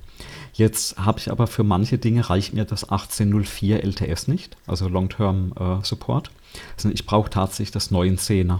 Mhm. 1910, weil da ein paar Pakete drin sind, die du auf dem 18er noch nicht hast. Und dieses Upgraden dauert mit, äh, mit dem Update von App, App und allem drum und dran sitzt du da mal gut eine halbe Stunde händisch dran. Mhm. Und dafür habe ich mir jetzt auch ein Skript geschrieben. Das, das, hat, das hat wirklich äh, auch zwei Wochen gedauert, weil du hast so ein paar Eventualitäten. Äh, das, irgendwie war das nicht immer deterministisch, was da passiert ist. Das heißt, du musst da sehr viele Optionen einbauen, die abgefangen werden müssen. Aber auch da, ich installiere das, drücke auf den Knopf, äh, gehe einen Kaffee trinken und nach 20 Minuten ist das durch. Und ich habe dann auf meinem Windows auch immer ein äh, tagesaktuelles Ubuntu auf der aktuellsten Version. Und das hat auch voll automatisiert. Und da hat sich das schon gerechnet. Ja, also wenn du, ähm, gerade wenn ich da zum Beispiel in der Vorlesung sitze und dann äh, Sachen zeige und installiere und mache und hier und das auf dem, äh, auf dem WSL, und gehe dann wieder zurück ins Büro, dann hätte ich das Ding wieder gerne im Ausgangszustand. Und das Einfachste ist das halt, ich provisioniere das komplett neu wieder von 0 auf 100. Und da lohnt sich sowas tatsächlich. Und äh, jetzt muss man auch sagen, gerade bei dem Raspberry mit den zwei Wochen, das war, ich weiß nicht, wie es dir geht, aber ähm, gerade wenn du dich neue ähm, Sachen einarbeitest, das eine ist, ich dokumentiere mir da nebenbei was, ne? das ist ja da auch drin. Dann hast du eine Million Unterbrechungen. Gerade der Fabian wird das jetzt mit Nachwuchs, der hat es da mal geschrieben in einem Kommentar. Ja, ne? ganz genau. Äh, Elternzeit, das wirst du kennen mit Unterbrechungen. Ähm, dann brauchst du immer wieder ein bisschen äh, Zeit zum Einarbeiten. Das ist so analog zum Großraumbüro. Und äh, dann kommst du vielleicht mal nicht weiter oder liest mal wonach. Und dann äh, Prokrastination ist ja auch so das Stichwort. ähm, da findest du wieder einen Link und denkst, oh, da lese ich noch ein anderes Plugin. Und wie oft ist mir das schon passiert? Was hatte ich denn genau? Während der, während der Installation oder als ich das Setup für diesen Raspberry gemacht habe, kam ich auf die Idee, oh, mir geht das so auf den Keks, dass ich permanent mein äh, SSH-Passwort eingeben muss. Mhm. Also das habe ich gemacht. Ich habe äh, Keychain installiert auf meinem Ubuntu, natürlich automatisiert. Dann ähm, war das aber so ein bisschen ätzend. Dann habe ich ja noch äh, Z-Shell installiert. Das heißt, ich habe einen Haufen Zeug noch nebenbei gemacht, äh, die gar nicht für das Raspberry da waren, die halt für eine andere Stelle da waren. Mhm. Aber zum Beispiel das, äh, die Keychain, ja, das hat mir dann halt am Ende wieder geholfen. Und, Was, wie hast denn du, wann, wann, entscheidest du denn, wann du das automatisierst? Weil, weil ich, ich stelle mir das, also das, mein Erleben ist immer so, du, du machst irgendwas, dann fängst du an, und du überlegst dann, ist das jetzt schon irgendwie was, was ich in den automatisierten Skript packe oder probiere ich es mhm. jetzt erstmal aus, weil ich noch gar nicht weiß, ob das, was ich da jetzt möglicherweise gerade schon in Automatisierungsarbeit reinstecke, ich nachher überhaupt benutzen werde. Ja, also tatsächlich bin ich inzwischen gerade bei den äh, bei diesen Ansible-Scripts, ich habe so eine Basis, dass ich sage, ich mache noch nicht mal mehr ein apt-get von Hand auf einer Maschine. Mhm. Äh, und das war auch wirklich für mich mal der Anspruch, wo ich gesagt habe, ich gehe dahin, und selbst wenn ich ein Paket, zum Beispiel, das war mit der Keychain, ja, ähm, oder äh, eine kleine Änderung in einem, äh, in, einem in einer Config-Datei, das war bei Z-Shell damals, das ist damals vor zwei Wochen. Ähm, ich gehe echt hin und sage, ich mache das alles über die Skripte. Das dauert eigentlich gar nicht mehr so, so viel länger. Ähm, Also das ist jetzt nicht irgendwie Verhältnis von, äh, von fünf Minuten zu, zu einem Tag, sondern ich sitze halt vielleicht 15 Minuten da. Und oft ist es, ich kopiere ja einfach einen anderen Task. Ich nehme den anderen Task, wo ich ein Paket installiere. Ich könnte mir auch mal so, so Shortcuts dafür anlegen oder solche äh, Building Blocks eben, das wäre so der nächste Schritt noch. Aber ich gehe da echt hin und installiere so ein Paket äh, über das Skript schon, weil wenn es klappt, dann äh, dann habe ich es ja wiederholbar. Und in der Regel ist es so, wenn es nicht klappt, dann fummel ich halt so lange rum, bis es geht und habe dann am Ende automatisch das Skript. Ähm, es gibt eine Ausnahme und das ist bei mir tatsächlich inzwischen die, also auf Servern immer, ja, also auf, auf die Frage mal auf den Punkt zu bringen. Äh, auf meinem Raspberry, was ja quasi auch ein Server ist, oder auf meinem äh, Webtier, also auf dem, auf dem Webserver, da mache ich das immer. Da ist wirklich eine Grundregel für mich, ähm, nichts von Hand, weil ich das nicht mehr nachvollziehen kann meistens, äh, was ich da gemacht habe. Und vor allem, wenn man einmal anfängt, was von Hand zu machen, dann passiert es schnell, dass du von Hand noch mehr reinfrickelst. Und dann reicht es bei mir einmal, dass ich wirklich rausgeholt werde und dann, dann muss ich vielleicht Nachwuchs ins Kind bringen, das echte Leben holt dich ein. Mhm. Und drei Tage später weißt du gar nicht mehr, was du da gemacht hattest auf dem Server. Das äh, war so immer mein Problem. Und das habe ich damit gelöst. Ähm, wo ich das mache, ist auf meinen WSL-Installationen, also dem äh, Linux äh, unter meinem Windows, weil ich die dann tatsächlich, ähm, wenn ich sowas von Hand gemacht habe, wegwerfe und komplett neu aufsetze. Hm. Ja, und, und da ist aber auch wieder der Punkt. Deswegen fließt das bei mir alles in diesen Automatismus rein, weil der Anspruch war für mich, ich kann diesen Rechner komplett neu provisionieren. Und wo das ja sich mal wirklich ganz krass gelohnt hat, war bei meiner MacBook-Reparatur. Da habe ich es jetzt nicht mit Ansible gemacht, aber da habe ich auch schon sehr viel automatisiert äh, über Skripte, wo, ich, wo der gesagt hat, haben sie ein Backup gemacht. Wo ich dann ja eiskalt gesagt habe, nö, brauche ich nicht. Ich meinte, hä, warum? Sag ich, ganz einfach. Wenn sie mir den Chip runterreißen, die SSD runterreißen oder eine neue reinlöten mit der Platine, ist mir gerade kackegal, mal auf Deutsch gesagt. Ich provisioniere den Rechner einfach neu. Ja, und das, das, das gibt ja so ein Gefühl von, ähm, das befreit unheimlich, weil du dir keine Sorgen um so Hardware machen kannst. Also, Laptop rausgefallen aus dem Fenster. Also mhm. theoretisch. Egal, ja, Auto drüber gefahren. Egal, ich installiere es halt neu und zwar auf Knopfdruck. Ähm, das heißt, ich versuche dieses Delta von ich mache was von Hand ähm, bis hin zu ähm, ich, ich äh, mache das vollautomatisch, versuche ich eigentlich maximal in so einem Tagesbereich zu halten. Unter Linux, ne? Unter, unter Windows ist das nochmal eine andere Geschichte. Ich habe jetzt für meinen, äh, quasi für meinen Dienstrechner, habe ich mir jetzt wirklich jeden Installationsschritt mal aufgeschrieben. Hm. Und es ist ungleich schwieriger unter Windows. Ne? Da hast du mal ein, ein ZIP, dann hast du mal eine Excel, ein MSI, ja. Und, ja, das Zeug äh, hat sich halt nie durch, äh, hat sich nie, die Automatisierung hat sich nie so durchgesetzt. Ja, das, das Chocolate gibt es halt als Paketmanager, aber das ist halt auch nicht offiziell. Ähm, man hat mal ja mit diesem Nuget, glaube ich, versucht, unter .NET viel zu machen. Ah, ja, also ich, ich bin dran. Ja, also das Ziel ist wirklich auch mal so einen Windows-Rechner komplett äh, voll, vollautomatisch zu provisionieren, aber mit, viel mit PowerShell. Also ich glaube, das Ansible äh, verwendet PowerShell dann für Windows, aber da geht halt vieles auch nicht, weil Windows das noch nicht hergibt. Und es ist irgendwie schade. Ähm, mal gucken, vielleicht kommt ja die nächsten Jahre noch was. Ja, Bei mir ist es so ähnlich, was die Automatisierung angeht. Ähm, ja. ein, bisschen, ein bisschen, aber nur ähnlich, aber nicht gleich. Ähm, wenn ich zum Beispiel an, daran denke, Automatisierung mache ich hauptsächlich aus dem Dokumentationsgrund, dem Wiederholbargrund. Mhm. Ja. Und ähm, ich automatisiere das, so die Reihenfolge der Automatisierung findet statt, was ich oft mache, was ich mir so drei, vier Mal mache mhm. und voraussichtlich auch noch ein paar Mal machen muss, das wird automatisiert. Also zum Beispiel kompliziertere Backup-Vorgänge, ähm, mhm. das Update von bestimmten Softwareteilen, die sich ohnehin fast täglich updaten, da, wo, wo, ich dann ähm, Arbeit reinstecken müsste, das manuell zu machen. Dann sowas wie, äh, du, du hast jetzt von deinem Arbeitsgerät gesprochen, von deiner WSL-Umgebung. Ich benutze ja, mhm. ähm, wie ich mal hier drüber gesprochen hatte, ich benutze ja so ähm, Remote-Container. Also mhm. quasi Desktops, Linux-Desktops, die in Containern äh, laufen, die, wo ich dann remote mich rein logge und die dann benutze. Und die werden sozusagen einmal komplett resettet. Wenn ich auf Knopf drücke, kann ich komplette Umgebung mit aller installierten Software und allen Settings sozusagen von null wieder hochziehen. Das wird auch regelmäßig gemacht. Und mhm. auch zum Beispiel für sowas wie Camel, Camel, Camel oder, oder dieses ähm, dieses Amazon-Export. Wenn ich sowas ausprobiere, dann, dann ziehe ich mir einfach so einen temporären Container schnell hoch und lasse das dann da drin machen. Und da willst du natürlich die Umgebung so haben, wie du sie kennst.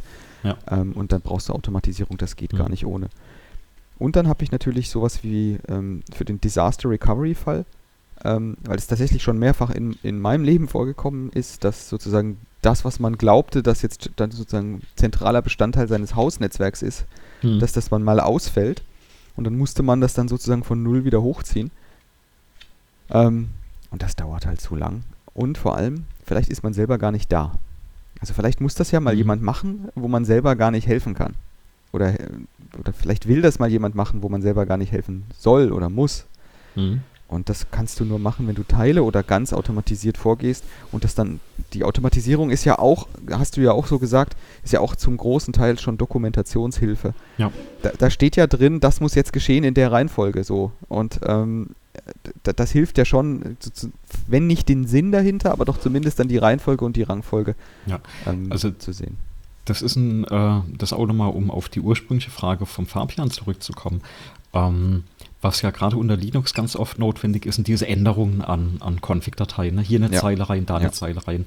Und wenn du das nicht gerade über ein Repository machst, also wirklich jede Änderung irgendwo eincheckst, sondern auf den Server einloggst, mal da was änderst, dann hast du irgendwann so einen so Server, der ist so wie so ein, ich hatte das gerade in einem Video gehört auf, äh, auf Heise, das ist wie früher was ein Server wie ein Haustier. Ne? Das hast du gehegt und gepflegt. ja. ja.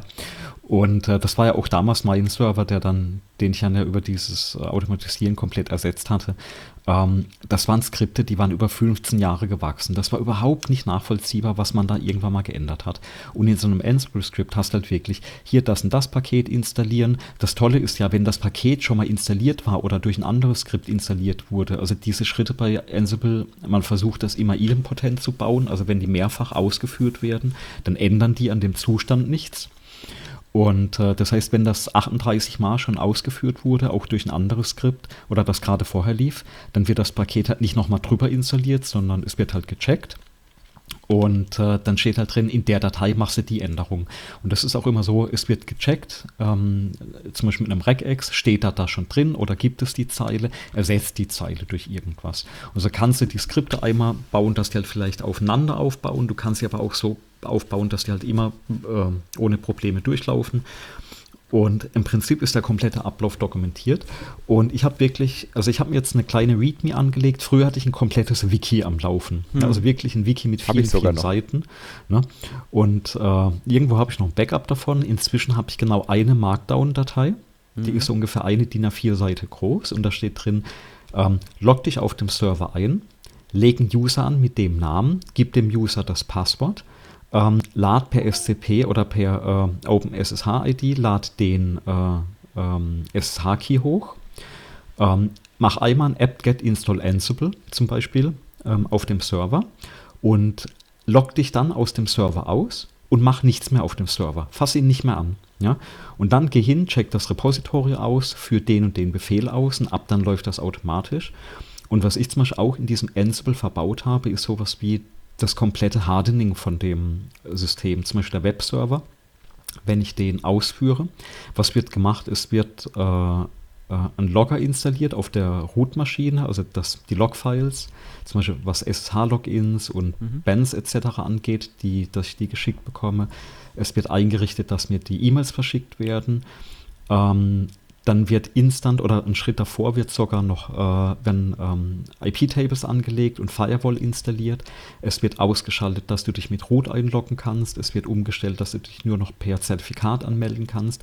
Das heißt, nachdem dieser Server aufgesetzt ist, ein paar Sekunden danach, ist dieses Ding schon äh, ziemlich sicher. Und wenn morgen mal wieder mir eine Idee kommt oder ich ein Tool finde, wie du das eben noch sicherer machen kannst, dann packe ich das in das Skript rein, lasse es wieder drüber laufen. Und wenn das Server wieder neu aufgesetzt wird, dann habe ich wieder genau diesen Zustand. Und was ich früher da saß und versucht habe, so eine Maschine äh, sicher zu machen, ne, von Hand, und dann hast du vielleicht doch mal einen Port vergessen. Ähm, Mhm. Das, das hast du da alles nicht. Und ähm, wo, ich, wo ich das so ein bisschen auch in Kontext bringen kann, ist, was ich meinen Studenten auch immer wieder erzähle, wenn sie mal in einer Firma arbeiten, Automatisierung zum Beispiel, also wo bringt es einen Vorteil? Mein Beispiel ist immer Firewalls. Also ich habe sehr lange in Umfelden dann gearbeitet, wo Firewall-Regeln von Hand angelegt wurden. Mhm. Und auf die Nachfrage zum Beispiel, ähm, welche Ports sind denn auf dem Server offen, dann haben ja dann diese Abteilung ganz oft gesagt, ähm, du musst eher fragen, welche Ports sind noch zu. Weil ganz oft solche manuellen Öffnungen nicht mehr rückgängig gemacht werden. Und wenn ich sowas automatisch mache, dann kann ich anhand von dem Automatismus auch das Zumachen ähm, wieder mit einbauen. Das heißt, wenn ich in solchen Skripten mhm. zum Beispiel auch äh, Teile drin habe, wie ähm, zum Beispiel installieren MySQL, ja, mach Port 3306 auf. Und wenn ich ein, äh, Teil drin habe mit deinstallier ähm, das oder löscht den Container oder so Geschichten, dann lege ich auch automatisch immer die Regel an, ähm, mach den Port wieder zu. Und was du natürlich auch machen kannst, du kannst natürlich über so Skripte auch mal ein Diff drüber jagen, gucken, hast die passenden Regeln zum Zumachen auch oder geht dir irgendwas durch die Lappen. Mhm. Uh, und das kriegst du natürlich nicht hin, wenn du alles manuell machst, weil wie willst du denn abgleichen? Wenn du 138 Ports aufgemacht hast, wie willst du denn abgleichen, ob du die alle noch brauchst? Genau. Keine Ahnung. Ja, ja das, das, ist ein super Anwendungsfall. Fällt mir gerade ein, das habe ich heute auch noch vor mir.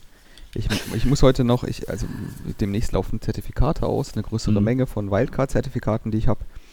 Und damit ich die bei Let's Encrypt kriege, muss ich dann bestimmte äh, sozusagen Antworten liefern über bestimmte IP-Adressen. Mhm. Und de, die Ports, damit diese Antworten gehen, die mache ich immer nur auf, während dieses ähm, Zertifikat-Update-Skript läuft. Ja. Und das ist genau, genau das, was du sagst, der Anwendungsfall. Das habe ich halt nur so weit ähm, automatisiert, dass die Zertifikate, ähm, dass ich das anstoßen muss per Hand.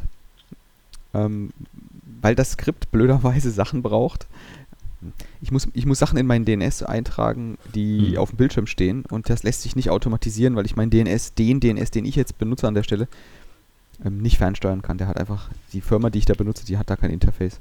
Das mhm. heißt, ich muss da per Hand irgendwelche Sachen copy-pasten. Deswegen ist dieser Schritt nicht automatisch, aber der ganze Rest drumherum ist automatisiert. Also wenn die dann mal irgendwann eine API anbinden, dann ist das ganz einfach, aber bis das soweit ist, äh, muss ich da per Hand ran. Aber das genau das, was du sagst. Du willst halt nicht, dass Ports die ganze Zeit auf sind. Du willst ja. halt auch aufräumen können hinter dir.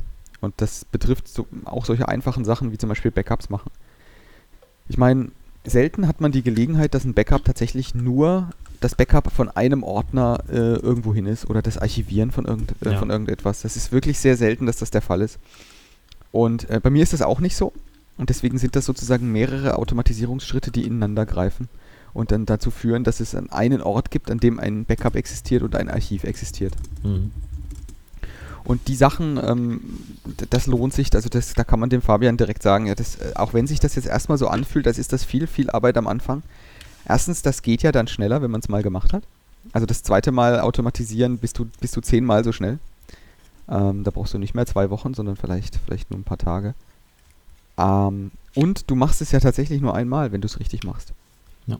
Ähm, und dann hast du es halt so automatisiert, dafür gibt es die Computer, ne? Das, die, die, die sollen halt unsere, die, die sollen halt dir die, die Arbeit abnehmen und nicht dafür sorgen, dass du immer alles per Hand machst. Ja. Genau, die sollen ja für dich arbeiten. Ja, und genau. du benutzt, ich benutze tatsächlich Ansible noch nicht. Ich benutze aber auch hm. nicht Puppet oder sowas, sondern ich habe das so, äh, alles in äh, Einzelskripte gegossen, die, mhm. weil die Aufgaben, die ich habe, tatsächlich so simpel sind, dass ich, dass ich so Konfigurationsaufgaben und sowas schlicht und ergreifend in zum Beispiel Docker oder in normalen Startup-Skripten ja. mit drin habe. Ähm, statt das mit Ansible richtig zu machen, wie es richtig wäre, da gebe ich dir ja völlig recht. Wo, wobei, du musst da dran denken, ne? also ich habe auch viele Dinge, also die dann ja auch in Skripten vergraben sind oder halt auch viel, viel mit dem Compose äh, gearbeitet. Ähm, das schließt sich ja nicht aus. Ne? Es gibt auch viele Dinge, wo ich mal äh, zum Beispiel ein Skript habe, ein Shell-Skript, was ich per Ansible dann auf einen Server lade und dann wird es halt im nächsten Schritt ausgeführt. Mhm. Ja, weil es halt noch irgendwie eine Magic macht, die erstmal nicht mit Ansible ging. Ähm, dafür gibt es also gibt's eine Command-Task auch. Das heißt, du kannst da irgendwas ausführen. Ähm, kannst auch sagen, ob du quasi als Root das machen möchtest das ist dann zum Beispiel auch ganz nett, weil dann musst du beim, äh, beim Ausführen von dem Installationsskript auf deinem Rechner fragt er dich nach dem äh, sudo-Passwort. Mhm. Und dann kann das eben äh, on behalf of sudo oder auf dir kann, kann das eben das ausführen.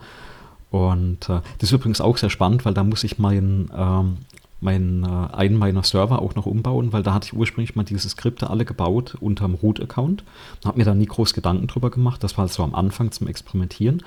Und den will ich jetzt auch nochmal umstellen, wo als erster automatischer äh, Schritt ein, ein, ein, äh, User angelegt wird. Das habe ich jetzt beim Raspberry gemacht. Da habe ich so einen User, einen, äh, so einen Robotic Overlord User und der macht dann alles halt vollautomatisch. Ah. Und nur bei den Tasks, wo der wirklich Sudo-Rechte braucht, kannst du dann bei diesem Ansible angeben, become heißt das. Und nur bei dem einen von zehn Tasks macht er das dann eben als Sudo. Mhm. Das heißt, der läuft dann auch nicht permanent mit den Sudo-Rechten, sondern nur dann, wenn er zum Beispiel was aus einer Datei liest oder ein was ich, einen Flex setzen muss, was eben vielleicht in dem Moment oder in dem Ordner nur mit, äh, mit sudo äh, machen äh, oder machbar wäre. Ist eigentlich eine ganz, ganz äh, nette Geschichte an der Ecke. Aber auch da nur so ein Erfahrungswert. Ursprünglich hatte ich das alles mit Root gemacht. Und äh, dauert halt auch wieder länger, weil dann gibst einen Task ein, dann führst den aus, dann kommt es, ah, geht nicht, Rechte fehlen. Mhm. Oder manchmal kommt komische Fehlermeldung, gibt es ja auch. Und dann ist das Erste, was du immer probierst, okay, mach mal hier Become, also dann mit sudo, ah, klappt ja doch, ne? Ähm, ja, aber wie du sagst, je öfter du das machst, desto schneller geht das. Es ist nicht so schnell wie das direkt in die Maschine reintippen. Aber auch da, ähm, ob ich jetzt da so fünf Zeilen Task dazu äh, schreibe und das dann mache. Ähm, es gibt noch eine Ausnahme, was man vielleicht auch sagen muss. Manchmal gibt es Dinge, gerade wenn du lernst, da gehst du wirklich hin auf den Server, machst das manuell und probierst halt so lange rum, bis es geht. Ja, zum Beispiel so eine Änderung in einem, in einem Ding. Genau. Und dann wenn du aber kapiert hast, also gerade wenn du was lernst, gerade wenn du kapiert hast, wie es geht, dann machst du es möglichst schnell wieder rückgängig und dann baust du das Skript dafür. Noch geschickter wäre natürlich, ne, du packst dir dafür halt einen eigenen Rechner oder einen, einen eigenen Container hin, wo du das drin machst. da mhm. habe ich halt vor kurzem erst angefangen. Da war ich bis halt immer äh, zu faul, äh, dafür mal schnell einen wirklichen Docker-Container hochzufahren, dann halt die Sachen zu installieren und äh, dich dann da reinzubashen und dann irgendwas in einem Container direkt zu machen. Das ist halt immer so die Abwägung, per SSH auf die echte Maschine war halt meistens einfacher. Gerade wenn du das halt gerade über Keychain alles automatisiert hast.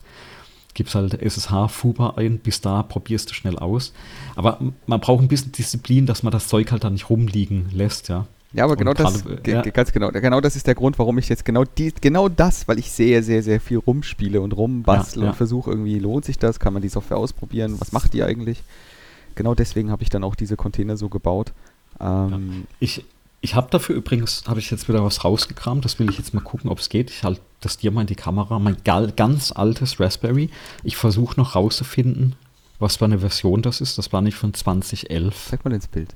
Vielleicht kann ich das durchgucken. Siehst, siehst du es? Ja, das ist der erste. Das ist der erste noch? Oh Gott, was läuft? Das, das erkennst gucken, du, das erkennst du, das ist, ne, das ist der allererste Raspberry Pi. Ja, ja. Das erkennst du daran, dass der ähm, nicht 40 Pins hat, bei dem GPIO, sondern der hat nur 20. Ah, ja. Und du erkennst es daran, dass er nur eine USB-Buchse hat.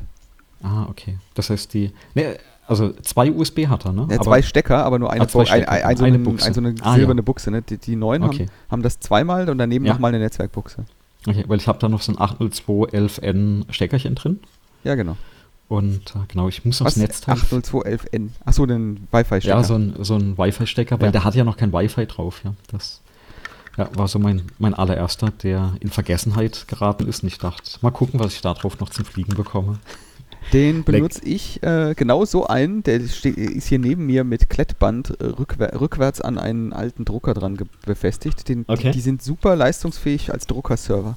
Ah, okay. Du kannst Cups einfach als, als ähm, installierst du einfach das normale Betriebssystem drauf, mhm. installierst Cups und dann meldet sich dieser Raspberry Pi tatsächlich, alle Drucker, die du da per USB oder wie auch immer anschließt, melden ja, sich ja. dann als Netzwerkdrucker. Du kannst dann, ich, ich also tatsächlich, äh, äh meine Frau hat jetzt vor kurzem von ihrem iPhone einfach mal auf den alten Laserdrucker äh, Ach, cool. einfach gedruckt. Das, der taucht dann tatsächlich als normaler Drucker in deinem iPhone auf. Hm. Du musst nichts konfigurieren, gar nichts. Du schickst das dann einfach dahin und da fällt ein Blatt Papier raus. Funktioniert klasse. also kannst du Altgeräte wieder weiterverwenden. Und Recycling, das, das sind wir beim Punkt, ne? Elektronik-Shot, äh, recyceln. Genau, und, und der Raspberry Pi, der verbraucht halt kaum Strom. Ja. Und brauchst ihn ja nur anmachen, wenn der, wenn der äh, Laserdrucker auch an ist. Mhm. Der überlebt ja auch mal, wenn man den richtig konfiguriert, mhm. den Strom aus.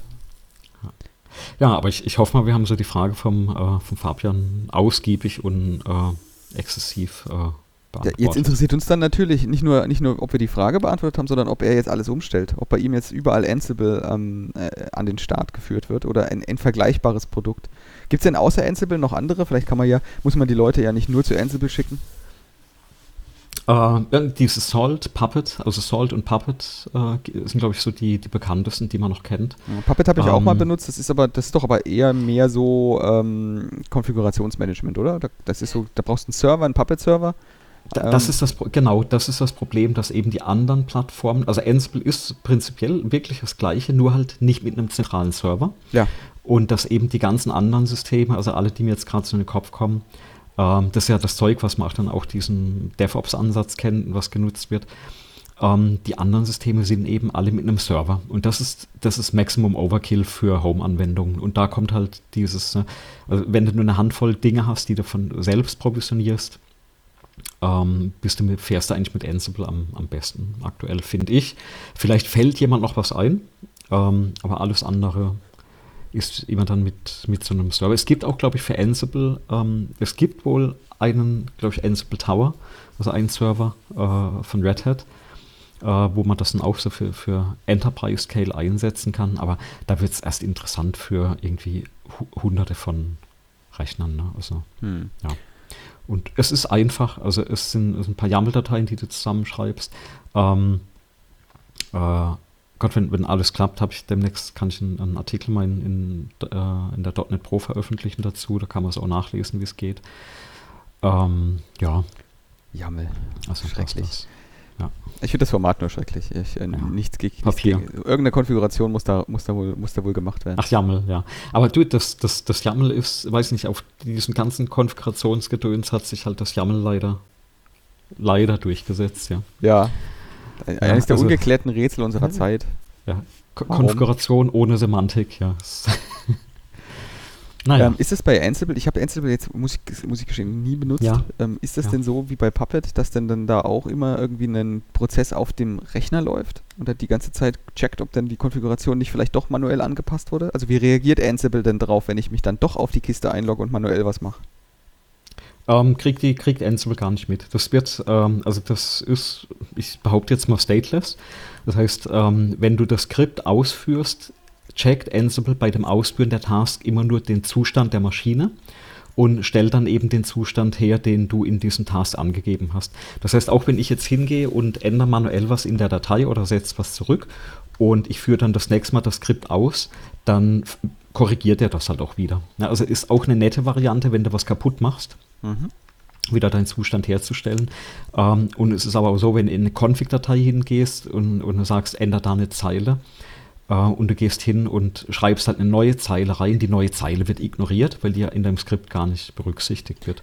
Ah, okay. Also und das heißt, du musst dir schon Gedanken machen, wenn du dann jetzt auf Ansible umstellst, so wie es auch bei Puppet ist, dann stellst du auf Ansible oder dann stellst du auf diese Technik um und wenn du dann manuell doch noch irgendwie reingreifst, dann hast du erstens eine, eine, eine Reißleine, die, die das wieder zurücksetzt auf das, was vorher ja. war. Ja. Ja, und du hast halt das, ähm, die Möglichkeit oder die Möglichkeit, dir in den Fuß zu schießen, wenn du Änderungen lokal ja, ja. machst und die dann verlierst. Genau, also zum Beispiel, wenn ich jetzt hingehe und je nachdem auch, wie du es geschrieben hast. Ne, ähm, ich habe, äh, glaube ich, genau, ich hatte mal eine Regel geschrieben, also einen Task geschrieben für die Firewalls, ähm, wo ich halt gesagt habe, hier mach mal grundsätzlich dienen die, dienen die Ports auf. Und dann habe ich äh, noch ein bisschen rumgespielt auf dem Server und dann hatte ich auch nicht mehr groß drüber nachgedacht und habe irgendwann gemerkt, oh, der, also als ich das Ding mal gecheckt habe, oh, sind aber viele Ports offen. Ja, und das waren halt all die Ports, die ich da halt von Hand mal geöffnet hatte für Experimente. Und dann bin ich hin und habe halt dieses Skript mal umgeschrieben, habe gesagt, mach mal erstmal alle Ports zu hm. und dann mach den und den Port auf. Und äh, somit kann ich, wenn ich das, also wenn ich Stand heute was ändere, ich würde das Skript wieder laufen lassen, dann würde er erstmal alles zumachen, äh, die Standardports würde aufmachen und ich hätte diesen äh, Zustand wieder hergestellt, den ich, also meinen erstrebenswerten Zustand hergestellt. Mhm. Da muss man sich dann ein bisschen Gedanken drüber machen, wenn man von Hand eingreift. Und vielleicht ist das auch der Grund, warum ich eigentlich auf den Maschinen, die ich so vollautomatisch provisioniere, gar nichts mehr von Hand mache, sondern auch das Experimentieren. Also, also ätzend das ist, ja, wenn du so ein Ding hundertmal laufen lässt. Ähm, und das dauert ja auch ewig, weil er loggt sich ein, er führt alle Tasks aus, der macht da, ähm, der sammelt da Fakten auf der Maschine und dann wartest du jedes Mal 30 Sekunden oder eine Minute, bis der durch ist, liest die Fehlermeldung. Ich lasse es halt dann nebenbei laufen und gucke halt vielleicht einen, Film an oder lese irgendwas nach noch nebenbei und hange mich halt so schrittweise durch. Ähm, ja, das muss man sich im Vorfeld immer so ein bisschen Gedanken drum machen, wie man damit auch arbeiten möchte. Ja, also aber ich habe jetzt mal mitgenommen, ähm, bei, bei, Puppet, da läuft ja immer ein Prozess auch auf diesem Server. Ja, und, und das, hast du das nicht, heißt, ja. wenn du dich da einloggst, dann und du änderst eine Konfigur Konfigurationsdatei, kann es sein, dass ohne dass du irgendwas gemacht hast, nach fünf Minuten einfach deine Änderung wieder resettet wurde. Genau, und das ist ja bei, bei dem Anwendungsfall von, äh, von Puppet auch, glaube ich, erstrebenswert. Ja. Es sei denn, du hast einen Notfall und musst mal schnell eingreifen. Ich hatte so viele, ja. also, wir haben tatsächlich Puppet ähm, auch in meiner, in meiner professionellen Vergangenheit mal eingesetzt ähm, für, für größere Anzahl von Maschinen und wenn du dann halt einen Notfall hast und tatsächlich mal reingreifen musst, ähm, damit du jetzt irgendwas löst und das wird dann immer wieder resettet, das, dann, dann musst du, das musst du wissen erstmal und dann musst du dann auch damit umgehen können. Es gibt so Fälle, da ist das halt so Medium. Genau, also ich, ich sehe da gerade noch, äh, Chef gab es noch, genau, das ist mir, hatte ich ganz vergessen, Cake hatte ich noch vergessen. Ähm, du kannst wohl auch, weil ich gerade eine Liste davon habe, du kannst natürlich auch viele von diesen Automatismen stecken halt in Kubernetes drin, ne, wenn man das verwendet. Ähm, ja, also man kann schon viel machen, auch mit, mit unterschiedlichen Tools. Und klar, du kannst natürlich auch immer alles mit Shells selber schreiben, ne, also mit Shell-Skripten.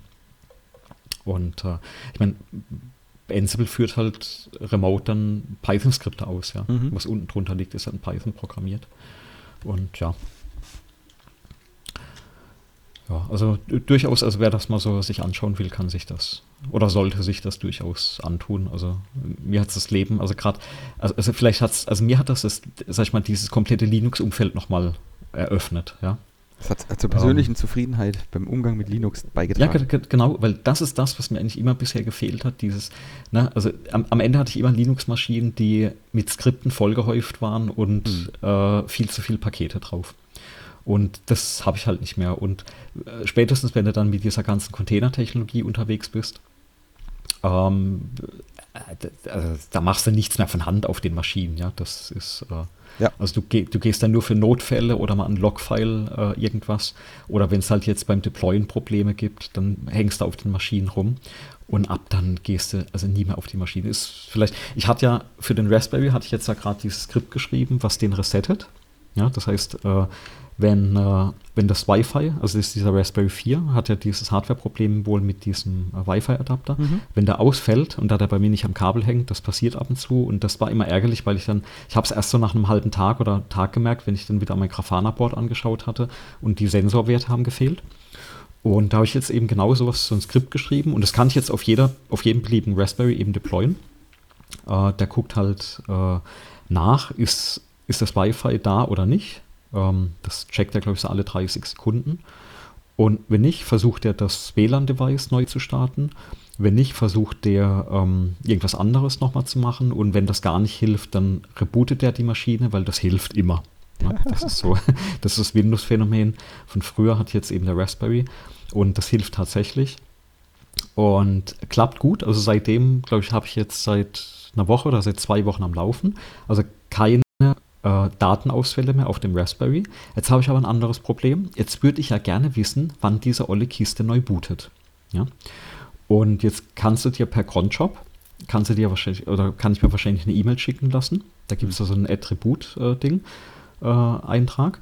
Und diesen Eintrag, auch den für den, das wollte ich jetzt heute Abend noch machen, da, da schreibe ich mir dann wieder so einen Ansible-Task und äh, den lasse ich halt da wieder ausrollen. Und damit, damit habe ich das auch wieder automatisiert. Und was vielleicht ganz, ganz nett ist an der ganzen Geschichte ist, diesen Ansible-Task, da sage ich dann zum Beispiel, da kann man Tag, Tags vergeben. Da ne? sage ich, okay, das ist ein Tag, das möchte ich auf jedem Raspberry haben. Also kriegt er den Tag Raspberry. Genauso interessiert mich das aber eigentlich auch, wenn mein Provider meinen Webserver oder meine Webserver resettet. Mhm. Also gehe ich hin und gebe diesem Ding auch diesen Tag WebTier. Ne? Und dann wird es auf, auf all meinen Webservern installiert. Und da kommt jetzt vielleicht nochmal dieser Mehrwert auch raus an der Geschichte. Ähm, ich lasse jetzt einfach bei der nächsten Installation vom, von den Webservern, sage ich, okay, installiere mir alles, was mit WebTier getaggt ist. Und dann wird halt auch dieser Task ausgerollt. Mhm. Ja, und, und, damit habe ich das zukünftig automatisch auf jeder Maschine und werde wahrscheinlich dann mit E-Mails zugemüllt, wenn, wenn sich die Dinger resetten. Aber genau deswegen machst du sowas. Ja. Ja, da kann ich, kann ich was anregen, was ich mache. Ich mhm. habe so einen ähnlichen Anwendungsfall, dass ich halt ja. Statusinformationen von einem Rechner regelmäßig ja. bekommen will und auch ja. mitbekommen will, wenn er neu startet. Da benutze ich tatsächlich auch dieses MQTT dafür, weil da okay. gibt es so, einen, ähm, so eine Tod-Mann-Schaltung mit eingebaut. Mhm. Ähm, nennt sich Last Will and Testament. Eine, da kannst du eine Message, wenn du, wenn du dich als Client bei einem MQTT-Broker anmeldest, kannst du schon diese Message mitgeben. Und die heißt. Für den Fall, dass die Verbindung zwischen uns unterbrochen ist, möchte mhm. ich, dass diese Message pu publiziert wird. Okay. In ah, dieses, das, in dieses okay. Topic. Das heißt, in dem das Moment, wo der offline geht, der Raspberry Pi, würde dann mhm. der Broker automatisch pu publishen, in, in, dass das Ding jetzt weg ist oder die Message, die mhm. da drin steht. Und genauso gibt es eine, ähm, eine Hello World Message sozusagen, die du dann auch im, mit beim, beim Handshake mit übergeben kannst. Sodass der quasi beim Hallo und beim Auf Wiedersehen sagen immer dann da mit äh, eine ne Message definiert ist und es nicht sein kann, dass sozusagen so ein Status nicht bekannt ist. Okay, Ach, das ist super, das werde ich mal probieren. Und das ist, ähm, bei, tatsächlich habe ich genau den an, denselben Anwendungsfall auch, den habe ich aber nicht mit Ansible gelöst. Nämlich, es gibt ein, ein Tool, das nennt sich PSMQTT. Mhm. Ähm, und das macht nichts anderes als sozusagen Statusinformationen von deinem, von deinem Linux-Rechner äh, nehmen und in, in so einer Konfigurationsdatei kannst du definieren, wohin der die schicken soll. Ah, okay. Und die habe ich halt einfach für alle Raspberry Pis zum Beispiel immer gleich konfiguriert. Mhm. Und das ist ein, einfach ein, ähm, ein Job, der gestartet wird beim Boot. Einfach ein ganz normaler, ganz normaler Service, der beim Boot gestartet wird. Und dann connectet sich jeder Raspberry Pi auf den MQTT-Server und mhm. schickt da seine Statusinformationen, Temperaturen und so ein Zeug hin. Ja, ja. Und der bildet dann sozusagen auch das Topic zum Beispiel aus seinem, seinem Rechnernamen. Mhm. Und, und weil du das ja alles zentral pflegst, ähm, hast, hast du immer die gleiche Installation, immer auf allen Rechnern gleichzeitig. Und die melden sich aber dann alle unterschiedlich an bei diesem MQTT-Server und, und werfen mhm. ihre Daten unterschiedlich ab. Und du kannst dann die, das auch sch schön auswerten. Mhm. Das, okay. das, kann ich nur empfehlen, das funktioniert super. PSMQTT ist da vielleicht auch ein Tipp noch, den ich mit reinpacken kann. Genau. So, dann, ähm, ja, Ansible ist, ist die Wucht in Tüten, muss man machen. Das nehme ich jetzt hier mit. ähm, gehen wir mal zu was, was nicht so die Wucht in Tüten ist, oder hast du zu Ansible noch was? Nee, ich glaube, das war jetzt umfassend. Wir, wir, kommen bestimmt die eine oder andere Episode nochmal drauf, drauf zu sprechen, wenn, wenn, wenn wir die nächsten Highlights oder Fiaskos hier gebaut haben. Schauen wir mal. genau. Also dann hatten wir ein, ein nächstes Thema, ähm, ja. und zwar Bongs, äh, Kassenbons. Geht es nicht ja. um das aus Schokolade, sondern wir haben ja das Jahr 2020 und mit dem Jahr 2020 ist äh, sozusagen dann nochmal enfor auf enforster Weise ähm, vom Gesetzgeber erlassen worden, dass ja, eine, eine, eine, ein, ein Kaufvorgang im Einzelhandel ordentlich quittiert und protokolliert werden mhm. muss. Das mit diesem Quittieren und Protokollieren, das gab es eigentlich schon immer. Ähm, seit über zwei Jahren auch sehr formal. Ja. Ähm, mit Registrierkassen, die einen speziellen Standards unterstützen müssen oder speziellen äh, ja, Vorgaben entsprechen müssen, was das Protokollieren und nicht verändern von irgendwelchen Kasseneinträgen macht. Genau. Aber jetzt gibt es auch ja. dig digital und abspeichern. Auf zehn Jahre musst du die, die Daten auch unveränderlich, also revisionssicher abspeichern. Ähm, also das gibt es ja alles. Genau, und jetzt kam dieses Jahr noch ein ganz tolles Feature dazu, im Zeitalter der Digitalisierung. Naja, es kam dazu, dass, dass, dass der Kunde auch eine Quittung bekommen können mhm. soll. Ja, ja, können, können muss. Also der, du hast also ja, Recht, äh, da, ja, muss nicht, es muss die Möglichkeit geben, der Kunde hat nämlich das Recht, jederzeit nach Abschluss des Kaufs eine, ein, eine Quittung anzufragen oder mhm. zu bekommen. Und die muss ihm dann entweder digital oder ähm, auf Wunsch auch ausgedruckt ausgehändigt werden können oder auf Papier ausgehändigt werden können. Ähm, so weit, so gut. Ähm, ich glaube, das Gesetz sagt es dann genau so. Ähm, es muss eine Quittung geben können ähm, und man muss sie drucken und speichern können. Was das Gesetz irgendwie nicht sagt, äh, so habe ich es jedenfalls nicht verstanden, ist, man muss das ausdrucken. Sondern das sagt nur, du musst es speichern. Von Ausdrucken war nicht die Rede. Hm. Ich, ich suche tatsächlich jetzt nebenbei nochmal nach dem Gesetzestext. Ich bin gerade bei Haufe unterwegs. Ähm, ist das ein Verlag für, für Rechtsfragen? Ähm, ja. Also, also warum bringe ich, genau, ja, ja, genau. warum bringe ich das eigentlich auf? Warum bringe ich das eigentlich auf? Ich bringe das eigentlich deswegen auf, weil ähm, irgendwie in der, die Filterblase, in meine Filterblase so viele Meldungen reingeschossen sind von Menschen, die sich da ganz schrecklich ähm, darüber aufgeregt haben und ganz schrecklich das fanden, ähm, was das denn jetzt für Ressourcenverschwendung wäre. Es gab Bäcker ähm, und, und, und, und, Metzger, die irgendwelche ähm, Kampagnen angefangen haben zu fahren, ähm, dass sie da jetzt irgendwelche höheren äh, bürokratischen Hürden zu überwinden hätten und welche immensen Kosten da auf sie zukämen mhm. und wie wahnsinnig das wäre, wenn man doch jetzt jedem so eine Quittung in die Hand drücken müsste. Und ich habe mich, habe das immer irgendwie ein bisschen ähm, ähm, ungläubig beobachtet, weil irgendwie das Problem sehe ich nicht. Ich, hab, ich benutze nämlich zum Beispiel, also eines der Einzelhändler, die wir, die wir gerne äh, nutzen, ist, ist die Rewe. Äh, und, und was die Rewe hat, ist, ähm, die haben eine elektronische Quittung und das haben sie schon seit sehr lange, seit irgendwie über einem Jahr. Ähm, und völlig unberührt von diesem Gesetz bin ich selbstverständlich nicht verpflichtet, irgendwelche Quittungen in Form von Zetteln von irgendjemandem mitzunehmen.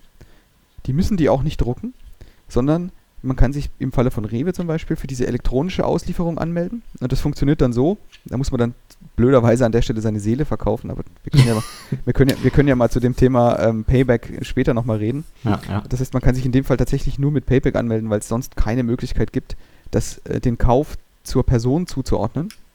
Ich glaube, es gibt noch eine Rewe-Kundenkarte. Das könnte sein, dass es das noch gibt. Hm. Das ist aber äquivalent zur, zur Payback-Karte, soweit ich das verstehe.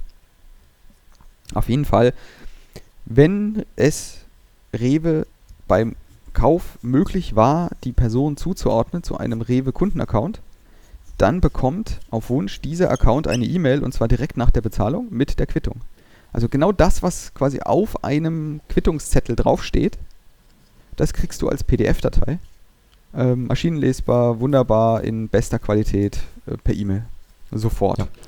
Ja.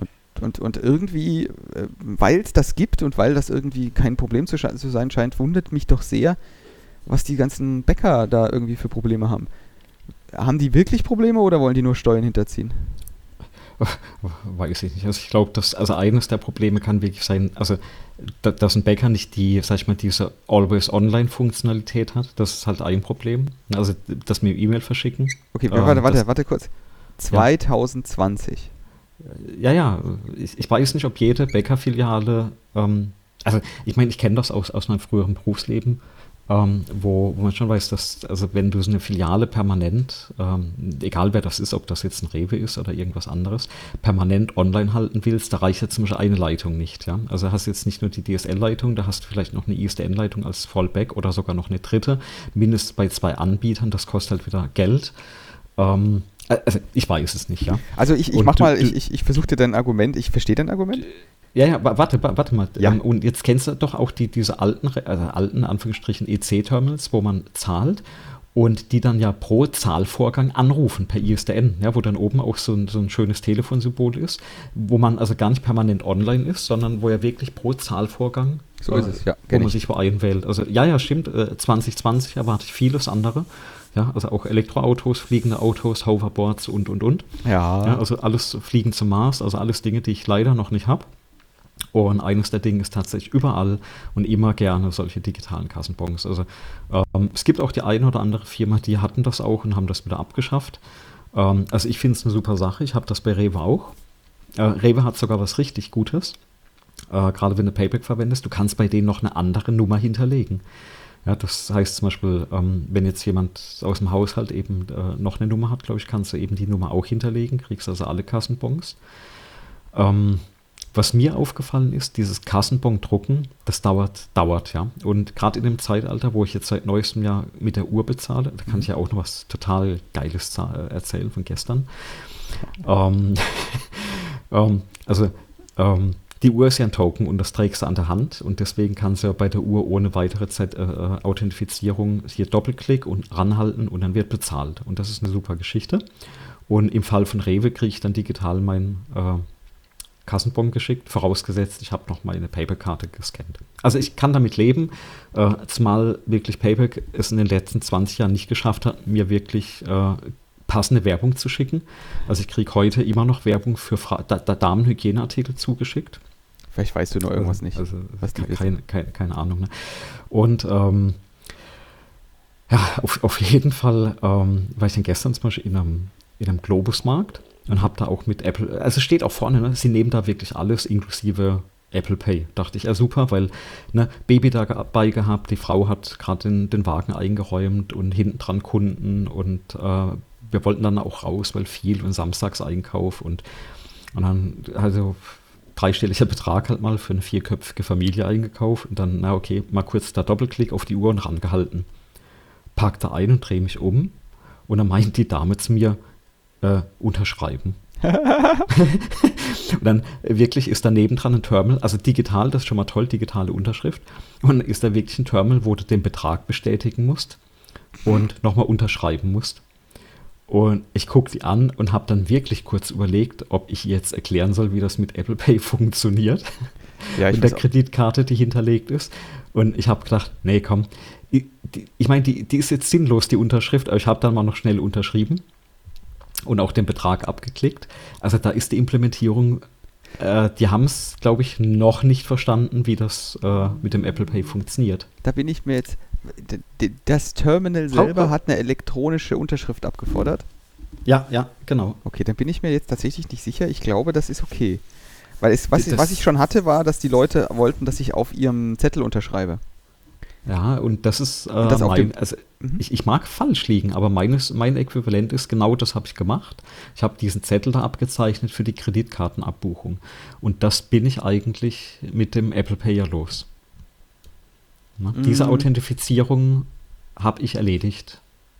Durch meinen entweder PIN-Eingabe, ähm, Face ID oder was auch immer mit der Uhr hast du ja auch einmal die PIN-Eingabe. Diese, diesen Authentifizierungsschritt hast du hinter dir. War denn der, der Zahlungsdienstleister in American Express auf deiner Seite? Äh, ja. Ja, siehst du? Warum habe ich jetzt American Express gesagt? American Express habe mhm. ich gesagt, weil American Express ein ziemlich seltsames oder äh, in der Industrie bekannte bekannt dafür ist, Risikomanagement anders zu machen wie andere. Mhm. Ich sag's mal so positiv ich kann. ja.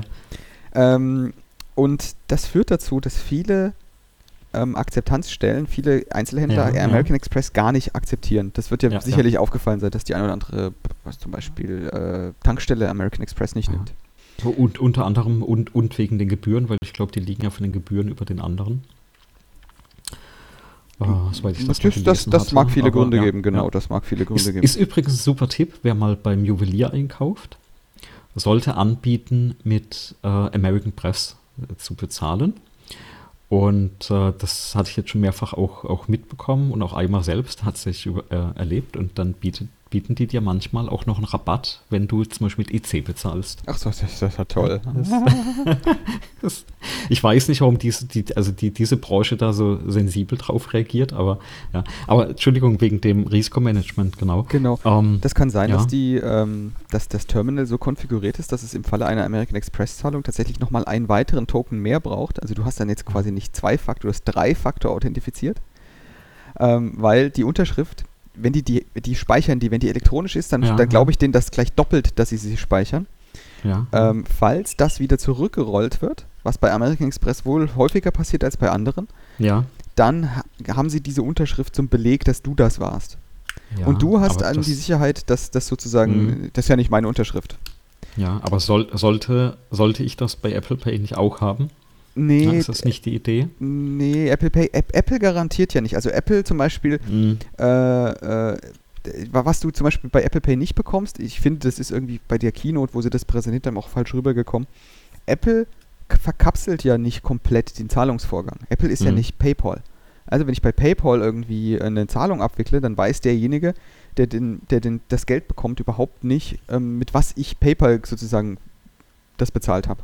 Ja, ja, klar. Die, deswegen wird ja zum Beispiel auch deine Amex-Karte, das musst du wissen, also ne, eine Stelle, die kein Amex annimmt und du zahlst mit Apple Pay und hast eine Amex-Karte hinterlegt, dann geht das auch nicht. Dann musst du halt eine andere Karte auswählen. So ist es. Ähm, weil ja, du zahlst, äh, ganz klar, du zahlst letztendlich immer noch mit der, mit der Karte, die hinterlegt ist.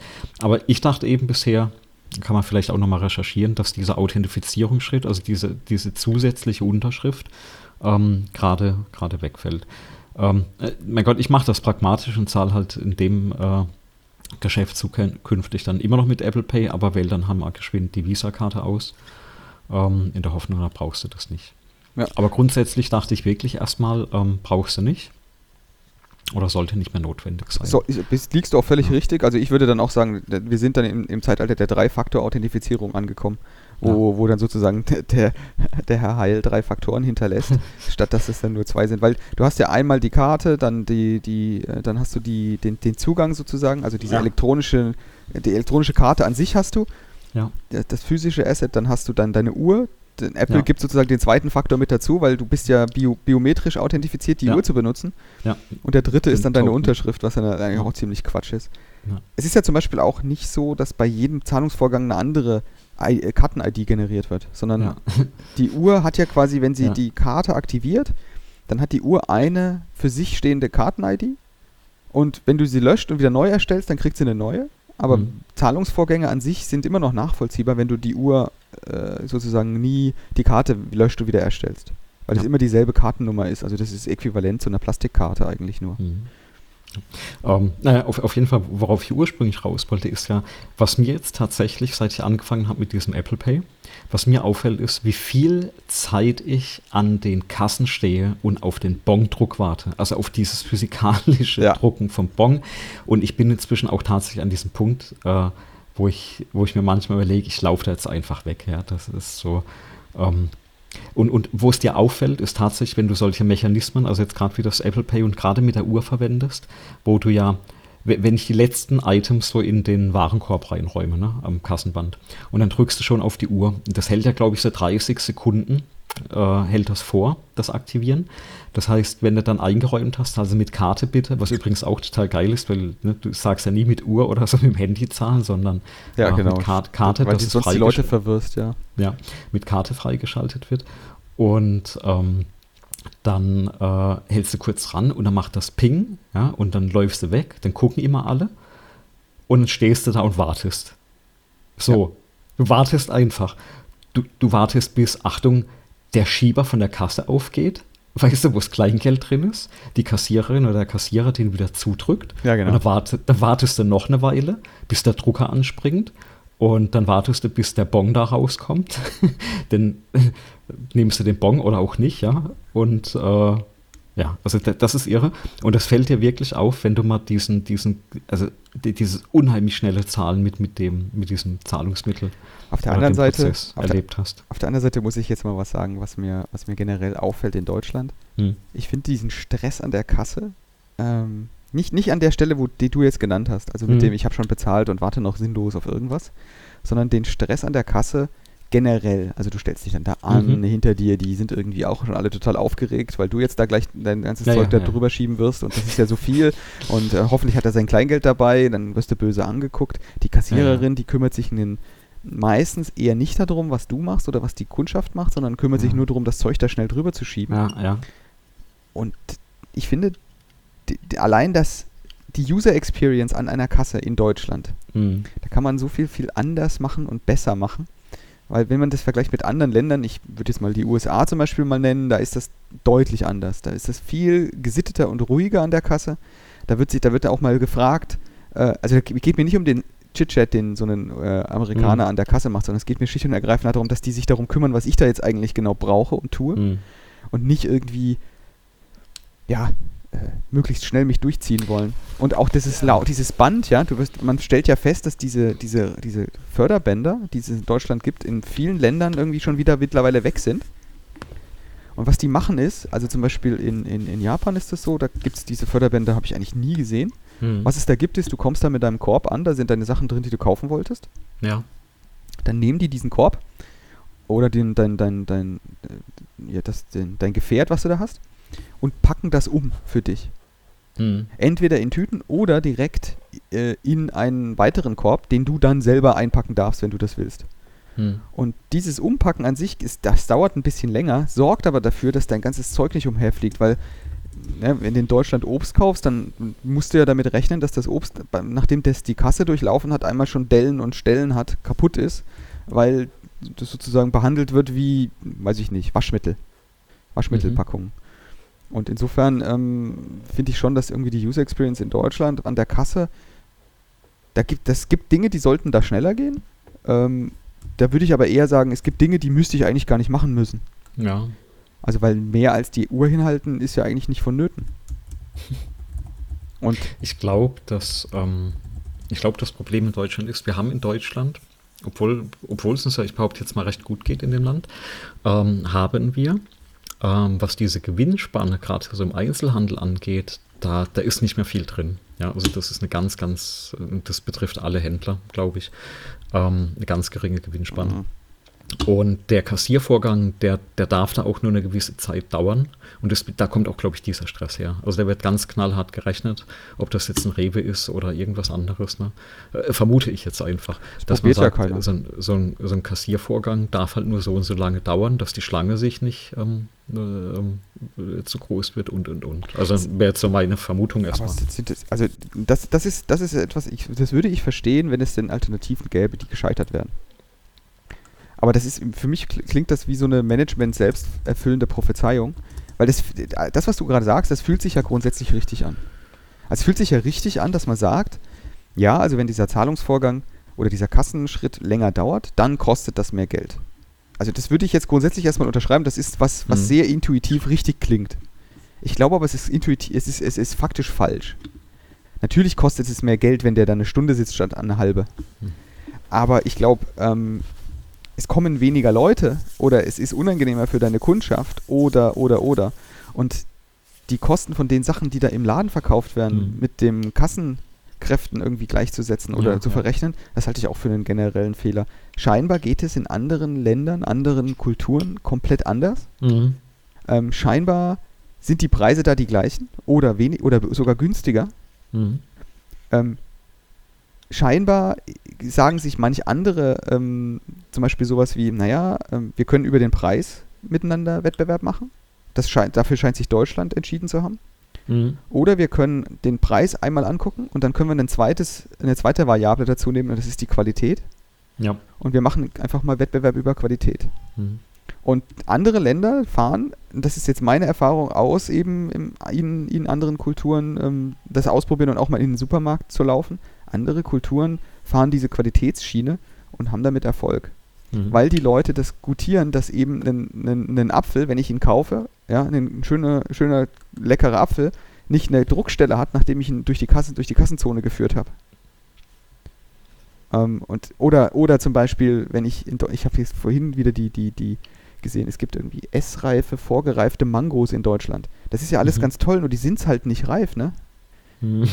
also ich weiß nicht, wenn, hast du mal eine Mango gekauft? Das ist meistens bei mir, ich habe das Glück, entweder sind sie Matsche, äh, einen Tag mhm. später, ja, ja, dann ja. sind sie schon quasi schon ü, oder sie sind noch total hart.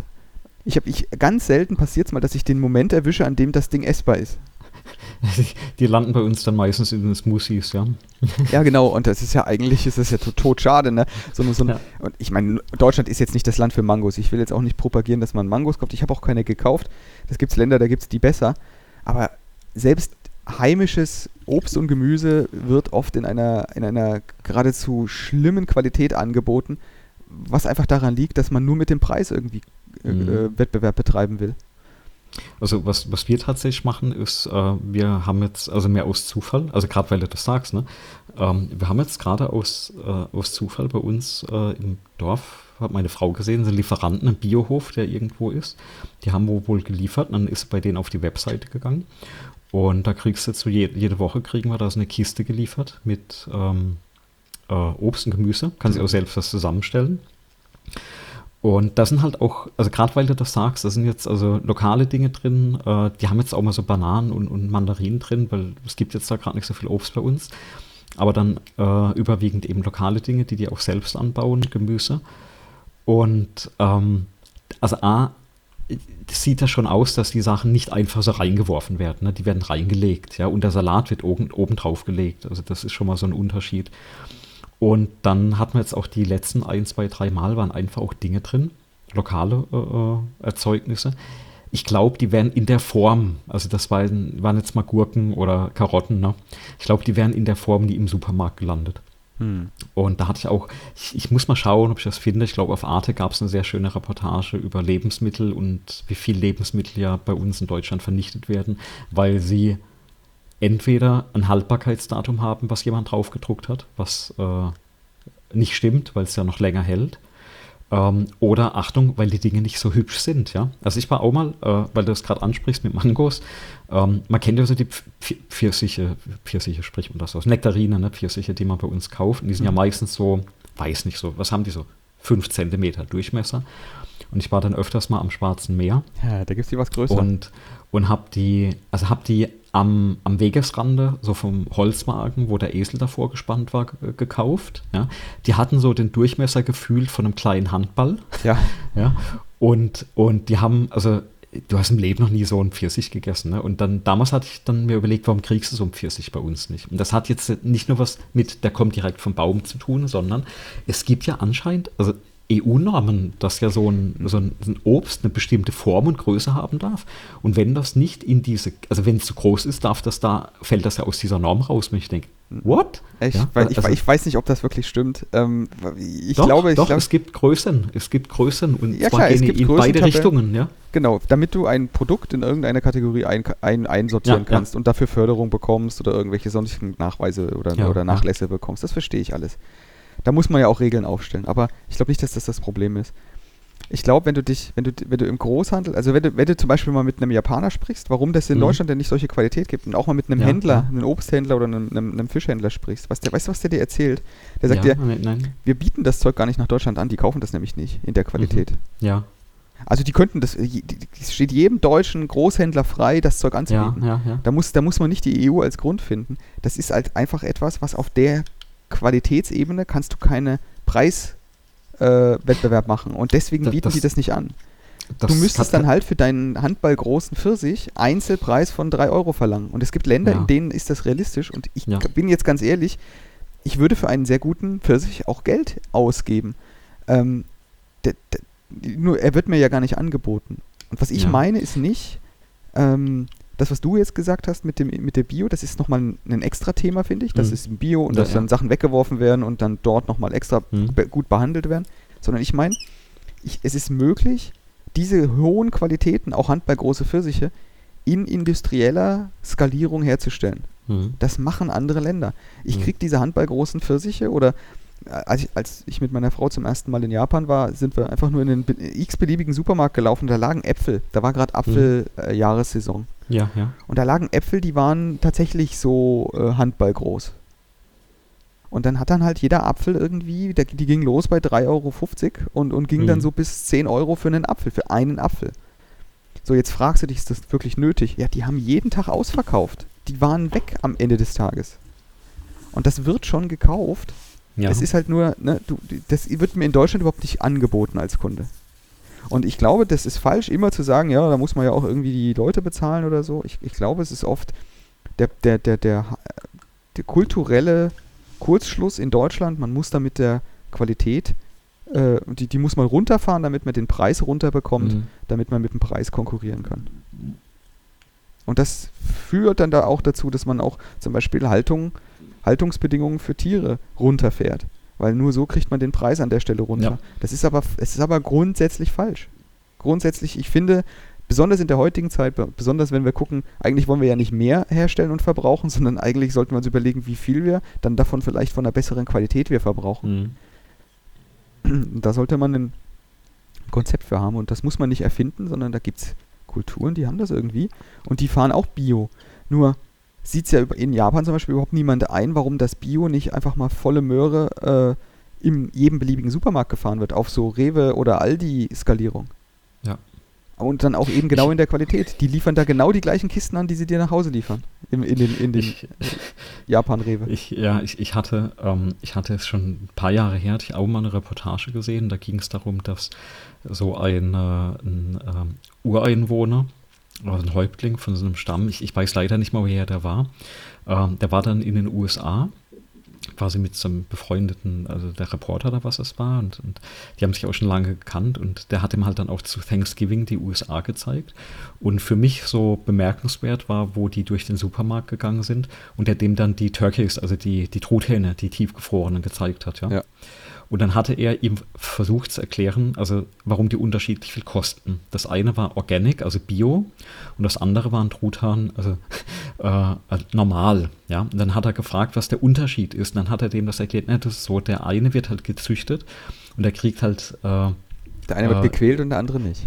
Ja, ja, und, und er hat auch noch wirklich ganz gut beschrieben, also mit, mit Medikamenten etc., dass die halt gesund bleiben und der Preis durch die Massenhaltung etc. Und dann kriegen halt Antibiotika etc. Und der andere ist halt ein ganz normal aufgewachsener Truthahn, ja, also so, hm. so ohne, ohne irgendwas. Und dieser Rückschluss von diesem Häuptling, und den fand ich so bemerkenswert, hat gesagt, das versteht er jetzt nicht. Warum kann der Truthahn, den man mit teuren Medikamenten vollpumpt, teurer sein als der, der keine Medikamente braucht? Mhm. Und du sitzt da und denkst so, diese Logik ist jetzt absolut bestechend. Ja, also ja klar, er kennt da jetzt viele Hintergründe nicht, aber ja, genau, also, ne? Warum zahlst du? Also, ja, un, un, unfassbar.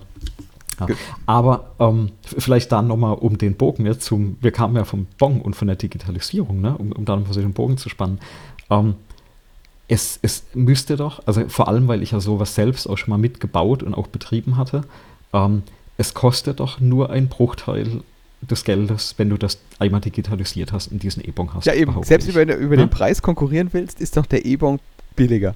Ja, weil du, also das, also ich, ich weiß es, dass es eben in, in meinem Umfeld, es lief, es war genau, also eine, ein Stückchen Software, was auf einem Server lief.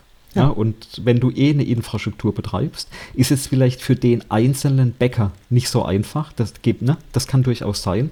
Aber auch jeder Bäcker, wo eine Kette dahinter steht, da ist auch Stand heute schon irgendwas digitalisiert. Ja.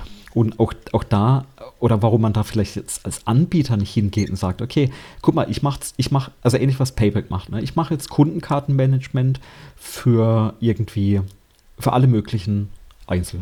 Händler. Mhm. Vielleicht ist das eine coole Geschäftsidee. Ne? Sagst du, hier für billig Geld mache ich das für alle, die das möchten. Und noch geiler ist, pass mal auf eine Kundenkarte. Ja? Also eine Kundenkarte für alle. Und zwar ist das die E-Bon-Kundenkarte. Ne? Das wäre so jetzt meine Idee. Vielleicht bauen wir sowas. Pass mal auf. Vielleicht meldet ja. sich jemand, der Bock drauf hat.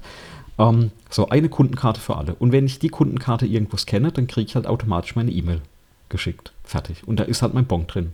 Ne? Mehr brauchst du nicht. Da, also die, du musst ja keine Daten sammeln, was ich gekauft habe oder so. Kann ja ein gerendertes PDF sein, was halt das System dann rendert und, und fertig. Und danach wirfst du die Daten weg. Und äh, ich weiß nicht, wir hatten es ja eh schon drüber. Ne? Ich, ich glaube, dass Daten sind nicht dieses Gold oder die, dieses, äh, ne, der Öl der 2020er. Also, ja. Dann müssen die Dinosaurier, schaffen. die vielleicht mal zu Öl werden. Ja, also, also ich, ich glaube, dass, dass das überschätzt wird mit dem, mit dem Datensammeln. Und, äh, Aber das ist genau, das ja. ist ein guter Punkt, den du da sagst. Das ist tatsächlich ja. so, das, unterm Strich ist es ja so, das geht ja nicht mehr weg. Also jemand, der im Jahr 2020 sagt, ich habe da ja gar nichts elektronisch, ja, ich musste mhm. das ja noch komplett vom Scratch neu aufbauen, mhm. der, äh, da schwingt im Subtext ja mit, ich glaube da nicht dran, ich sitze dieses Internet aus. Ja, dieses ganze elektrische, das sitze ich aus, das, das geht wieder weg. Ich lasse jetzt mal hier meine Registrierkasse, wie sie ist. Das, weißt du, warum das jetzt so, so ein geiler Kommentar ist? Weil ich habe genau diesen Spruch vor zwei Wochen gehört. Ja. Wo, wo das wirklich jemand gesagt hat. Das wo Internet, ich, wo das sieht sich aus. Ja, wo ich gefragt habe, wegen E-Mail schicken. Und dann hat diese Person tatsächlich gesagt, nee, nee, das macht er nicht. Ja. Das sieht er aus. Echt der, genau dieser Satz. Ja. Und das gibt's wirklich. Also, mir ist nichts mehr eingefallen in dem Moment. Ja. Ich, ich konnte dann nichts erwidern. Ich, äh, also ich war da perplex und auch gedanklich, das hat erstmal bei mir komplett blockiert, ja. Un unvorstellbar. Genau, also ich glaube, ähm, also ohne einen großen EMP kommen wir äh, aus dieser digitalen Geschichte da, glaube ich, nicht mehr raus. Also macht, macht durchaus Sinn. Ja. Genau, genau. Und, und es ist ja jetzt auch so, dass derjenige, der, selbst, selbst wenn du Brötchen verkaufst, wenn du ein einzelner Einzelhändler bist, ist es ja nicht so, als wenn die gesetzlichen Vorgaben und die Kommunikationsmittel nicht einfach von dir verlangen, dass du modern unterwegs bist. Und ich weiß nicht, wie dir es geht. Ich, die, diese ganz alten Registrierkassen oder, oder ältere Modelle, die finde ich vor allem in Filialen und Betrieben, die eher etwas größer sind und wenn ich dann immer in so eine kleine Hipster-Bäckerei reinlaufe, dann steht da vom iPad bis über irgendwie alles automatisiert eh schon alles ähm, elektronisch ja, rum. klar. Und ich glaube, diese alten Kassen, diese alten Registrierkassen, die sind ja auch gar nicht mehr erlaubt. Also das ist jetzt äh, dilettantisch erstmal behauptet, aber ich glaube schon, dass nach den Gesetzen du ja eh alles umändern musst. Und das, ja, so also, auch verstanden. Ne, genau, und, und das Letzte, was du wirklich brauchst heute, ist dieser olle Papierbon. Also ja. Und ich meine, mal, mal wirklich die, diese, diese Registrierkassen Papierbonstreifen. Ja, also einmal Thermopapier, was ja eh nach ein paar Jahren nicht mehr so funktioniert, ja, weil es dann schwarz ist oder wenn du es im Sonnenlicht liegen lässt oder ausbleicht. Mhm. Ähm, oder dann die anderen gedruckten, die du eh nie lesen kannst, weil die Farbe da un unkenntlich ist. Ähm, wer geht denn nach Hause und heftet die im Ordner äh, hier äh, Aldi, Rewe und Lidl-Belege ab? Macht doch keiner, oder? Du nimmst die doch und, und, und, knüllst die zusammen und ballerst die in den nächsten Mülleimer rein. Übrigens, ganz wichtige Information, weil ich das gerade die Woche gelesen habe. Ähm, Kassenbons gehören aufgrund der Beschaffenheit des Papiers, Achtung, nicht in den Papiermüll.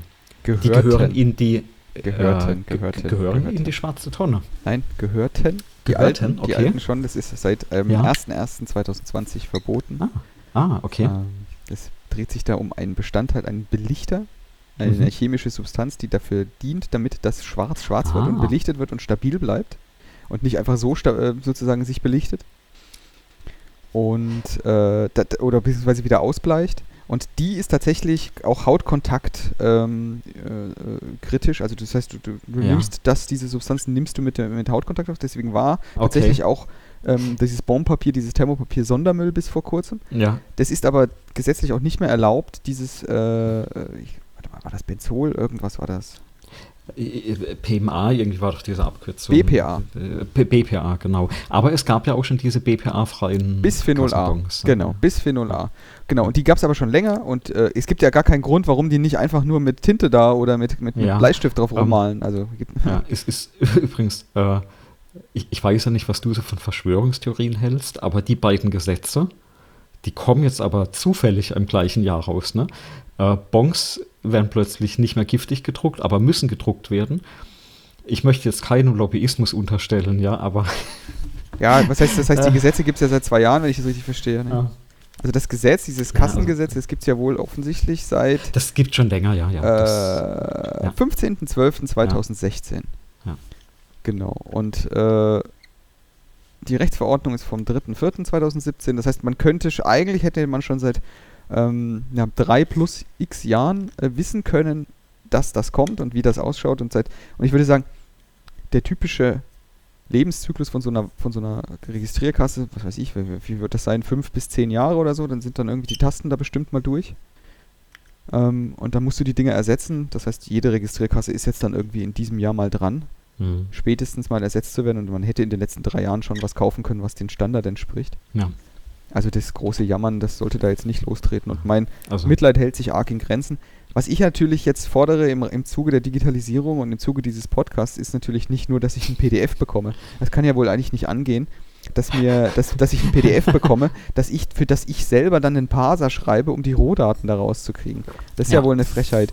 Was ich gerne hätte, wäre natürlich, ähm, ja, ich, ich nehme auch XML, ja, ich würde mich auch mit XML zufriedenstellen. Ähm, auf jeden Fall irgendwas Maschinenlesbares, an das mir, und zwar dort vor Ort, direkt diese Information hm. zustellt.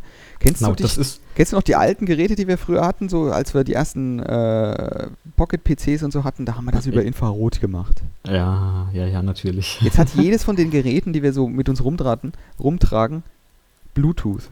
Ja, Wie komplex klar. würdest du es erachten, ja, wenn jede Kasse einfach anbietet, beim Zahlvorgang dir dann dieses Ding auf dein Telefon das, zu pushen ja. per Bluetooth. Da musst du niemanden Kundenkonten, Kundendaten mhm. austauschen.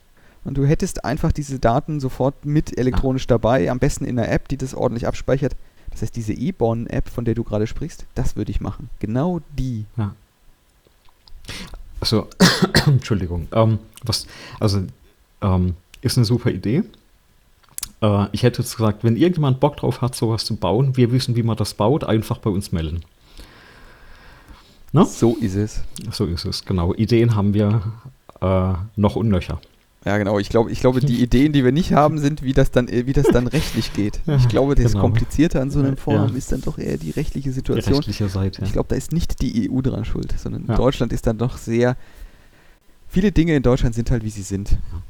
Aber auch unge ungeachtet von, von dem Recht, ne, ähm, wenn, wenn du das äh, normieren würdest und sagst, es gibt eine internationale Norm, wie man solche Kassendaten austauscht auf dem Handy per Bluetooth und das kann dann in lokale Gesetze überführt werden. Also das ist also dieser Regelablauf. Äh, ne? Normen sind ja keine Gesetze, aber die sind international gültig und du kannst Normen dann wohl in Gesetze überführen, in lokale mhm. oder nationale.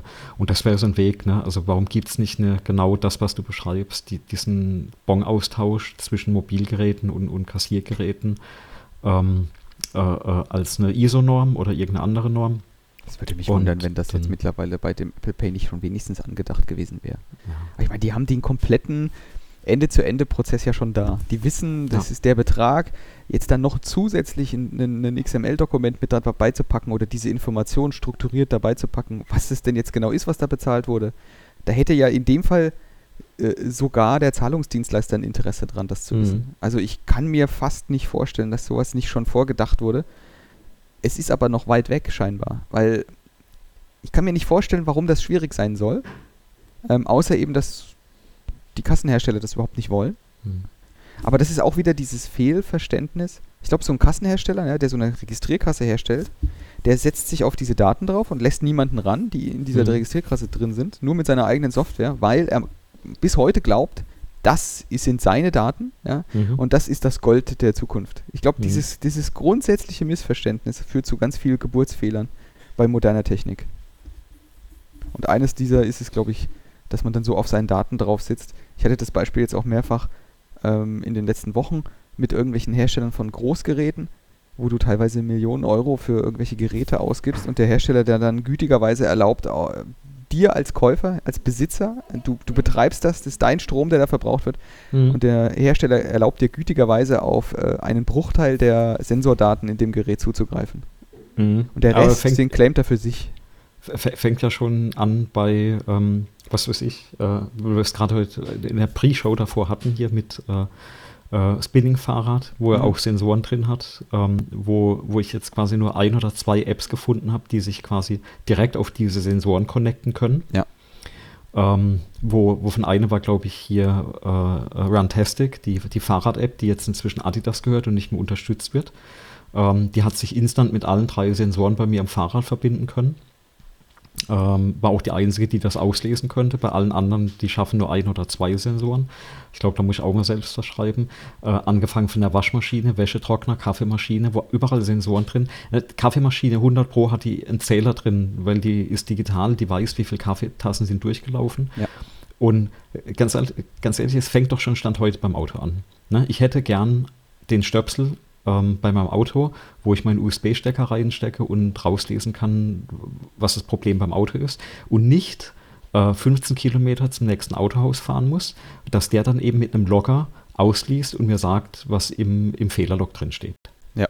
ja also, also vielleicht gibt es da den einen oder anderen, anderen Hack und das ist ja immer noch meine Hoffnung auf die E-Autos, weil wenn es elektrisch ist, dann kriege ich es leichter gehackt. Äh, so, so weit man das machen darf. Und, äh, und weil sie meistens eh von Scratch ja. angefangen haben und die waren halt nicht genau. so doof und haben das äh, zugenagelt aufgebaut. Ja. Das Problem mit dem, mit dem, mit dem Sportgerät habe ich auch. Ich habe das tatsächlich auch mal mit dem Hersteller gesprochen, deswegen. Ich habe mhm. hab so ein Laufband, das hat äh, Bluetooth Low Energy, so ein BLE-Interface. Äh, ja. Und wenn du dein Telefon daneben hältst, so völlig ohne Authentifizierung, kannst du dann da Daten abrufen mit der App von denen. Ja. Und jetzt habe ich gefragt, das ist ja alles ganz toll und, und, und dufte, dass ihr da eine App für Windows habt, aber ich habe kein Windows. Ich brauche da jetzt irgendwie, ich will da selber schreiben. Sagt mir mal, wie euer Protokoll funktioniert. Mhm. Dann haben, sie, dann haben sie tatsächlich noch geantwortet, die Entwickler, und haben gesagt so, ja, äh, da gibt es ein Protokoll und wofür will ich das denn? Habe ich gesagt, mhm. ich will hier ein Open-Source-Projekt machen und den, das Protokoll dann einmal in mhm. eine App schreiben, die dann sozusagen mit so einem ESP32 oder mit einem Raspberry Pi die Daten auslesen kann. Ja, ja nee, das ist doof, da, äh, das machen sie nicht. Auf Wiedersehen. Mhm. Also es ist halt total seltsam. Ja. Und es gibt viele von diesen Geräten, das sagst du schon ganz richtig, die eigentlich Sensordaten beinhalten. Und da geht es ja auch nicht darum, dass die Waschmaschine irgendein Industrieprotokoll spricht. Sie müsste halt nur irgendein Protokoll sprechen und es müsste dazu eine Dokumentation geben. Genau. So, jetzt kriegt, jetzt kriegt der Podcast Besuch. Das sieht man nicht, im Podcast sieht man das nicht, aber ich, ich Man hört es vielleicht gleich. Man hört es gleich, genau. Der Ton hat sich ein bisschen geändert und jemand mit ganz großen Augen sitzt jetzt im Bild. Guck mal, ist Podcasten. Ja? Special, Special Guest. Special Guest. Special Guest, die Lorelei, genau. Ja, also Frau ist gerade mit Nachwuchs vorbeigekommen, ne, für alle, die es jetzt da nicht sehen können. Und die sitzt jetzt gerade bei mir ganz friedlich auf dem Schoß und guckt das Video vom Daniel an. Ja, das ist erstaunlich, wie friedlich. Das muss ich jetzt ja, ja schon, mal, äh, schon mal sagen. Und, ja, ja, und, und würde am liebsten schon mittippen. Ja? Äh, dann waren jetzt mal alle meine Kinder im Podcast super. Ne? ja, nur akustisch ist sie noch nicht so vertreten wie Luke. Ja, ich, ich, ich weiß nicht, ob, ob man sie vorhin hat es ein bisschen gebrabbelt, ob man sie vielleicht im Hintergrund mal ah. mitgehört hat. Das werden wir bei der bei, beim äh, Nachbearbeiten wahrscheinlich hören. Ja, wir sind jetzt Aber auch schon in, sehr, in den, genau. Sehr friedlich, ja. Wir sind jetzt schon wieder in den zwei Stunden und wir hätten ja. jetzt eigentlich noch ein Thema und ich glaube, dieses eine Thema heben wir uns fürs nächste Mal auf. Ja, das, das heben wir auf. Ich glaube, da können wir. Wir haben jetzt da zwei Themen. Ähm, mal schauen. Ähm, also zwei spannende Themen, kann man ein bisschen teasern. Das, das eine ist ähm, über die Zukunft und Vergangenheit vom .NET Framework. Mhm. Ja, äh, ein bisschen polemisch. Das .NET Framework ist tot. mal gucken, vielleicht kriegen wir auch irgendwie. Ich, ich, ich habe mir überlegt, ob wir, ob wir mal gucken sollen, ob wir vielleicht den so einen Programmmanager oder Product Manager vom .NET Framework in den Podcast bekommen. Ist ja nicht so, als würden wir dann keine kennen. Ich wollte gerade sagen, und es gibt da auch den einen oder anderen deutschsprachigen. Ähm, ah. Vielleicht, ja, könnten wir mal fragen. Dann könnten wir über das Thema äh, äh, wie haben wir das das letzte Mal schön gesagt? Äh, Dilan, die, die, diletieren. Wir diletieren, gut genau. Und, ja, tief vor genau. hin. Ja. Und das andere ist, weil du über so einen richtig coolen Tweet drüber gestolpert bist. Ähm, und da dachte ich, lass uns da ein bisschen äh, ausführlicher drüber sprechen, weil das vielleicht ganz für den einen oder anderen interessant ist. Ähm, Fließkommazahlen, also Floating Point Numbers die sind, also wer das aus der Mathe noch kennt, nicht assoziativ. Das muss man sich mal drüber äh, Gedanken drüber machen, äh, dass 1 plus 2 ungleich 2 plus 1 ist, in dem Moment, wenn man mit äh, IEEE Fließkommazahlen spricht. Und als du das aufgeworfen hattest, die Frage, dachte ich, er ja, ist doch klar. Mir war das ja. halt klar, weil ich das in der Vorlesung den Studierenden beibringe genau das Problem erkläre. Und deswegen dachte ich auch, da nehmen wir uns ein bisschen mehr Zeit, erklären das System dahinter, wie man damit rechnet, wie Fließkommazahlen funktionieren, mit dem Ziel, dass wenn wir da rausmarschieren, alle verstanden haben, wie Fließkommazahlen funktionieren. Ja, ich glaube, das ist ähm, die, an, am Beispiel der Fließkommazahlen ist das ein super Beispiel dafür, ähm, was heute hinten runterfällt in der Lehre oder wenn jemand anfängt ja. zu programmieren und, und, und irgendwelche Sachen mit dem Computer zu machen. Weil jetzt eine Programmiersprache lernen, das ist ja das eine.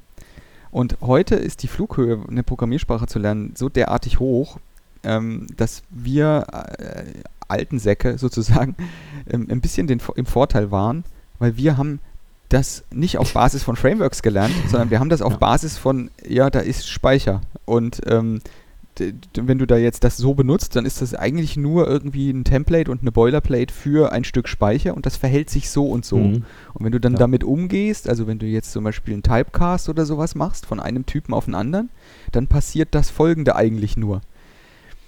Und wenn man dann aus dieser Richtung kommt, dann ist es für einen recht logisch, warum eine Floating Point äh, Addition äh, zum Beispiel eben nicht funktioniert, wie man es auf dem Papier erwarten würde, weil man mhm. auf dem mhm. Papier nur zwei Stellen hinschreibt, ja. sondern eben ein bisschen komplizierter funktioniert oder, oder ein bisschen mehr Komplexität dahinter ist. Und das wird von heute von Browsern, von Programmiersprachen so verkapsuliert und so weggedrückt, dass man da fast keine Möglichkeit hat, wenn man sich nicht selber darum informiert, das zu wissen. Ja, und, und, das Problem ist, man läuft in Schwierigkeiten, also man baut damit Mist, ja. Das ja. ist einfach echt unglaublich. Und, und wie oft das passiert, sieht man am eigenen Leben, zum Beispiel beim Ausrechnen von, von Bon-Gesamtwerten. Ähm, wenn man dann nämlich so eine Bon-Berechnung macht und man hat da verschiedene Zeilen drin und das sind ja auch Fließkommazahlen. Ähm, muss man gucken, was, wie genau sind diese Fließkommazahlen und wie viel wird da noch gespeichert. Weil, äh, wenn man tatsächlich dadurch kalkuliert, von oben nach unten durch addiert, möglicherweise kommen, wenn man es zweimal tut, unterschiedliche Dinge raus.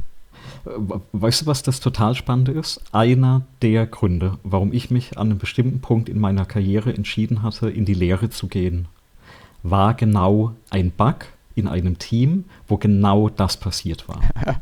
wo ein Bug da war, und der hat uns äh, viel Zeit und Aufwand und somit auch im Endeffekt Geld gekostet und auch Unmut, ja. Und, mhm. und bei den Entwicklern sehr viel Unmut beim Analysieren, weil, ah, das muss doch gehen und das muss das Framework sein und, und, und, ja, lauter solche, also polemischen Aussagen. Äh, und was war es am Ende? Ähm, genau das. Also es, es war tatsächlich beim Aufsummieren von Summen, dass die Reihenfolge der Daten nicht beachtet wurde und da das äh, Fließkommazahlen waren, war das offensichtlich. Und jetzt kommt halt der Punkt, ich hatte das angeguckt und habe gesagt, ist doch klar. Ja. Und dann, nee, warum ist das klar? Und dann ist mir damals wirklich ein, ein Satz rausgerutscht. Normalerweise bin ich nicht so. Und ich hatte dann wirklich gesagt, sag mal, hast du im Studium nichts gelernt? Ah. Und Hätte man doch mal einen 10x-Engineer gefragt. genau, die müssen das natürlich wissen, ja. Und im Nachgang kam aber tatsächlich raus, nee, das Thema war nicht Bestandteil vom Studium. Okay, das ist krass. Und das war dann für mich durchaus ein Grund, wo ich gesagt habe, okay, ähm, da muss man rangehen und versuchen, die Leute mehr da rein oder die, die Studierenden oder Ausbilden auch mehr da reinzubringen und auch mehr in, in dieses, also hinterfragen, ne, wie funktioniert das? Also ähm, nicht das stupide auswendig lernen. Also können wir wahrscheinlich auch mal eine eigene Sendung drüber machen, über wie heißt das heute so schön, oder, oder was heißt heißt nicht schön, sondern macht auch Sinn, kompetenzorientiertes Lernen. Gott. Also wie, fra wie fragst du Kompetenzen ab und halt nicht nur Wissen. Hm. Das wusste und, ich nicht, dass das so heißt. Es klingt, voll, ja. es klingt schrecklich. Ja, ist aber, also ich versuche meine Prüfung so aufzubauen, dass ich sage, ich will nicht, ich will nicht wissen, was die Leute ähm, auswendig lernen. Also ich will wissen, dass sie es verstanden haben. Und deswegen gehe ich auch hin, sofern das erlaubt ist, und sage auch, es gibt bei mir zum Beispiel zugelassenes Hilfsmittel, ist ein Zettel, wo Notizen draufstehen. Hm, natürlich. Ja, das ist nämlich keine Kompetenz, sich was auswendig zu lernen. Äh, genau, es ist nämlich, da, da wird nichts gefragt, was du auf den Zettel draufstehen, schreiben kannst. Da wird gefragt, hast du verstanden von den 20, was ist ich, Mustern, die da draufstehen, von den Pattern, die draufstehen, hast du verstanden, welches der 20 Pattern du für den Problemfall einsetzt? Und ob jetzt jemand diese Namen da draufstehen hat, ja, weil er sich vielleicht jetzt die Begriffe nicht merken kann, ähm, das, das will ich gar nicht wissen, weil mhm. was machst du denn im echten Leben? Du machst Google auf und googelst so lange, bis du das Ding findest, ja, oder bingst oder was auch immer, irgendeine ja, Suchmaschine deiner Wahl, ja. Und äh, aber wichtig ist doch, wählst du das richtige Pattern aus für das Problem oder nimmst das erste. Das ist nicht selbstverständlich, was du gerade sagst, ja. ist nicht selbstverständlich. Ich habe gerade in der Familie den Fall, dass jemand programmieren lernt. Von null. Vorher nie mhm. gemacht. Mhm. Mit Computern mhm. immer umgegangen, immer ja. auch fit mit Computern, aber nie programmiert. Und jetzt ähm, hat diese Person halt gesehen, ja, der Daniel auch programmiert ähm, und die ganz still und klammheimlich ist, ist, ist, ist die Person davon ausgegangen, dass ich selbstverständlich sämtliche Syntax- und Framework-Eventualitäten auswendig kann. Ja. ja und ganz erstaunt, ja, ist er Augen öffnet, dass ich auch einfach eine Suchmaschine anwerfe und alles aus Dokumentation zusammenbaue, weil ich mir den Quatsch halt nicht merke, sondern weiß, wo ich suchen muss. Ja. Ist, äh, ist total cool, weil ich das bei meinen äh, Studierenden habe, wenn die kommen mit einem Problem. Also wir machen sehr viel, weil eben angewandte Wissenschaften, die machen sehr viele praktischen Arbeiten. Und dann kommen die auch vorbei und fragen mich was so, ich habe jetzt ein Problem mit Docker oder ich habe hier ein Problem mit dem und das. Ne? Und dann habe ich hier ein Problem mit was hatten wir jetzt gerade J-Hipster als Framework? Mhm. Und dann habe ich, kommen die, habt da ein Problem und dann erzählen sie dir das Problem und haben da auch unendlich viel Quellcode geschrieben und erwarten, die Antwort kennst. Weißt ja. du, ein, ein Framework, das du nicht kennst, ein Problem, das du nicht analysiert hast, ein Bug, den du noch nicht verstanden hast. Und das Erste, was ich dann immer mache, ich gucke mir die Fehlermeldung ein und gebe die Fehlermeldung bei Google an und lese danach. Und da sitzen nebendran und kriegen große Augen. Mhm. Ja, gleich. Also ich bringe Ihnen jetzt mal bei, wie man so danach sucht. Wie Problemlösungsstrategie. Man systematisch genau vorgeht, um den Bug zu analysieren. Und vielleicht haben auch schon andere das gehabt. Ja, ich bin vielleicht durch die Erfahrung ein bisschen schneller, wenn ich durch Artikel oder Stack Overflow Dinge durchgehe, dass ich nicht mehr alles durchlesen muss, sondern dass du vielleicht schneller ans, also ne, ja, eine genau. Aussage findest oder schneller abhaken kannst, das hilft mir nicht, das hilft mir, folgst du dem Link. Ne? Das ist aber eine Erfahrungsgeschichte, aber ansonsten gucke ich auch nach, weil, mein Gott, ich kenne doch nicht die 134.000 Frameworks auswendig, die es auf der Welt gibt. So ist es. Ähm, ich konnte mal, das weiß ich noch, als Java in der ersten Version rauskam, also es war noch vor meiner Microsoft-Zeit, da hatte ich einen Großteil der API auswendig gekannt. Weißt du, das ging aber noch, weil das waren eine Handvoll Webseiten, also HTML, statische HTML-Seiten, wo die Methoden und Klassen drauf standen. Das konnte man damals noch auswendig lernen.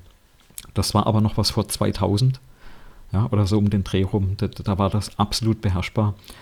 Ähm, also, weiß nicht. Schönes Beispiel, um vielleicht den Abschluss zu finden: Ansible. Ähm, obwohl ich inzwischen sehr viel damit mache, gucke ich permanent in der Doku nach. Mhm. Ja, und auch für einen Task, den ich schon hundertmal gehabt habe, lese ich immer wieder nach und es passiert auch mir, dass ich sehe, oh, guck mal, das Fleck oder das Argument oder die Option, ähm, das hast du ja noch gar nicht gekannt oder nicht, nicht äh, äh, noch nicht eingesetzt. Ja. ja. Und ich glaube, das muss man wirklich lernen. Aber auch da, da ich glaube, da können wir mal länger drüber philosophieren. Mhm. Uh, wie, wie, man heutzutage oder früher auch sowas gelernt hat. Ich glaube, ich glaube 90 Prozent von dieser Kompetenz, von der, von der du gesprochen hast, ist halt Problemlösungsstrategie. Ja. Ran, wie gehe ich an ein Problem ran? Und das kannst du, das hat mit Computern recht wenig zu tun. Hm. Da gibt es bloß unterschiedliche Ansatzpunkte. Gehst halt nicht in die Bibliothek, sondern zu Stack Overflow. Aber ähm, so grundsätzlich ähm, ist, glaube ich, das eher so eine Lebenskompetenz, als ich kann programmieren besonders gut. Ja. Und bestimmte Strategien muss man halt einfach mal gesehen und gehört und gemacht haben. Ja. Und eine davon, ähm, oder eines der Probleme, die einem da auftauchen, ist diese Fließkomma-Datentypen-Thematik. Genau. Und da gehen wir dann das nächste Mal mit ran, zusammen mit dem, mit dem .NET Framework möglicherweise. Das dann tot ist. Genau, dann sind wir, sind wir für die Woche durch. Ähm, Haben es doch noch geschafft. Ähm, jetzt ist heute Sonntag, also auf den letzten Drücker sozusagen die Woche noch zu genau. beenden. Ich denke mal, das geht auch heute noch gleich, ähm, gleich online, die Folge. Ähm, je nachdem, wie es klappt. Also im Laufe des Tages haben wir dann auf allen bekannten Kanälen das bereitgestellt. Genau, auch bei Google, wie wir wissen. Auch jetzt. bei Google, genau. Und dann würde ich sagen, wünsche ich eine schöne kommende Woche ähm, und bis zum nächsten Mal. Bis zum nächsten Mal. Tschüss. Ciao.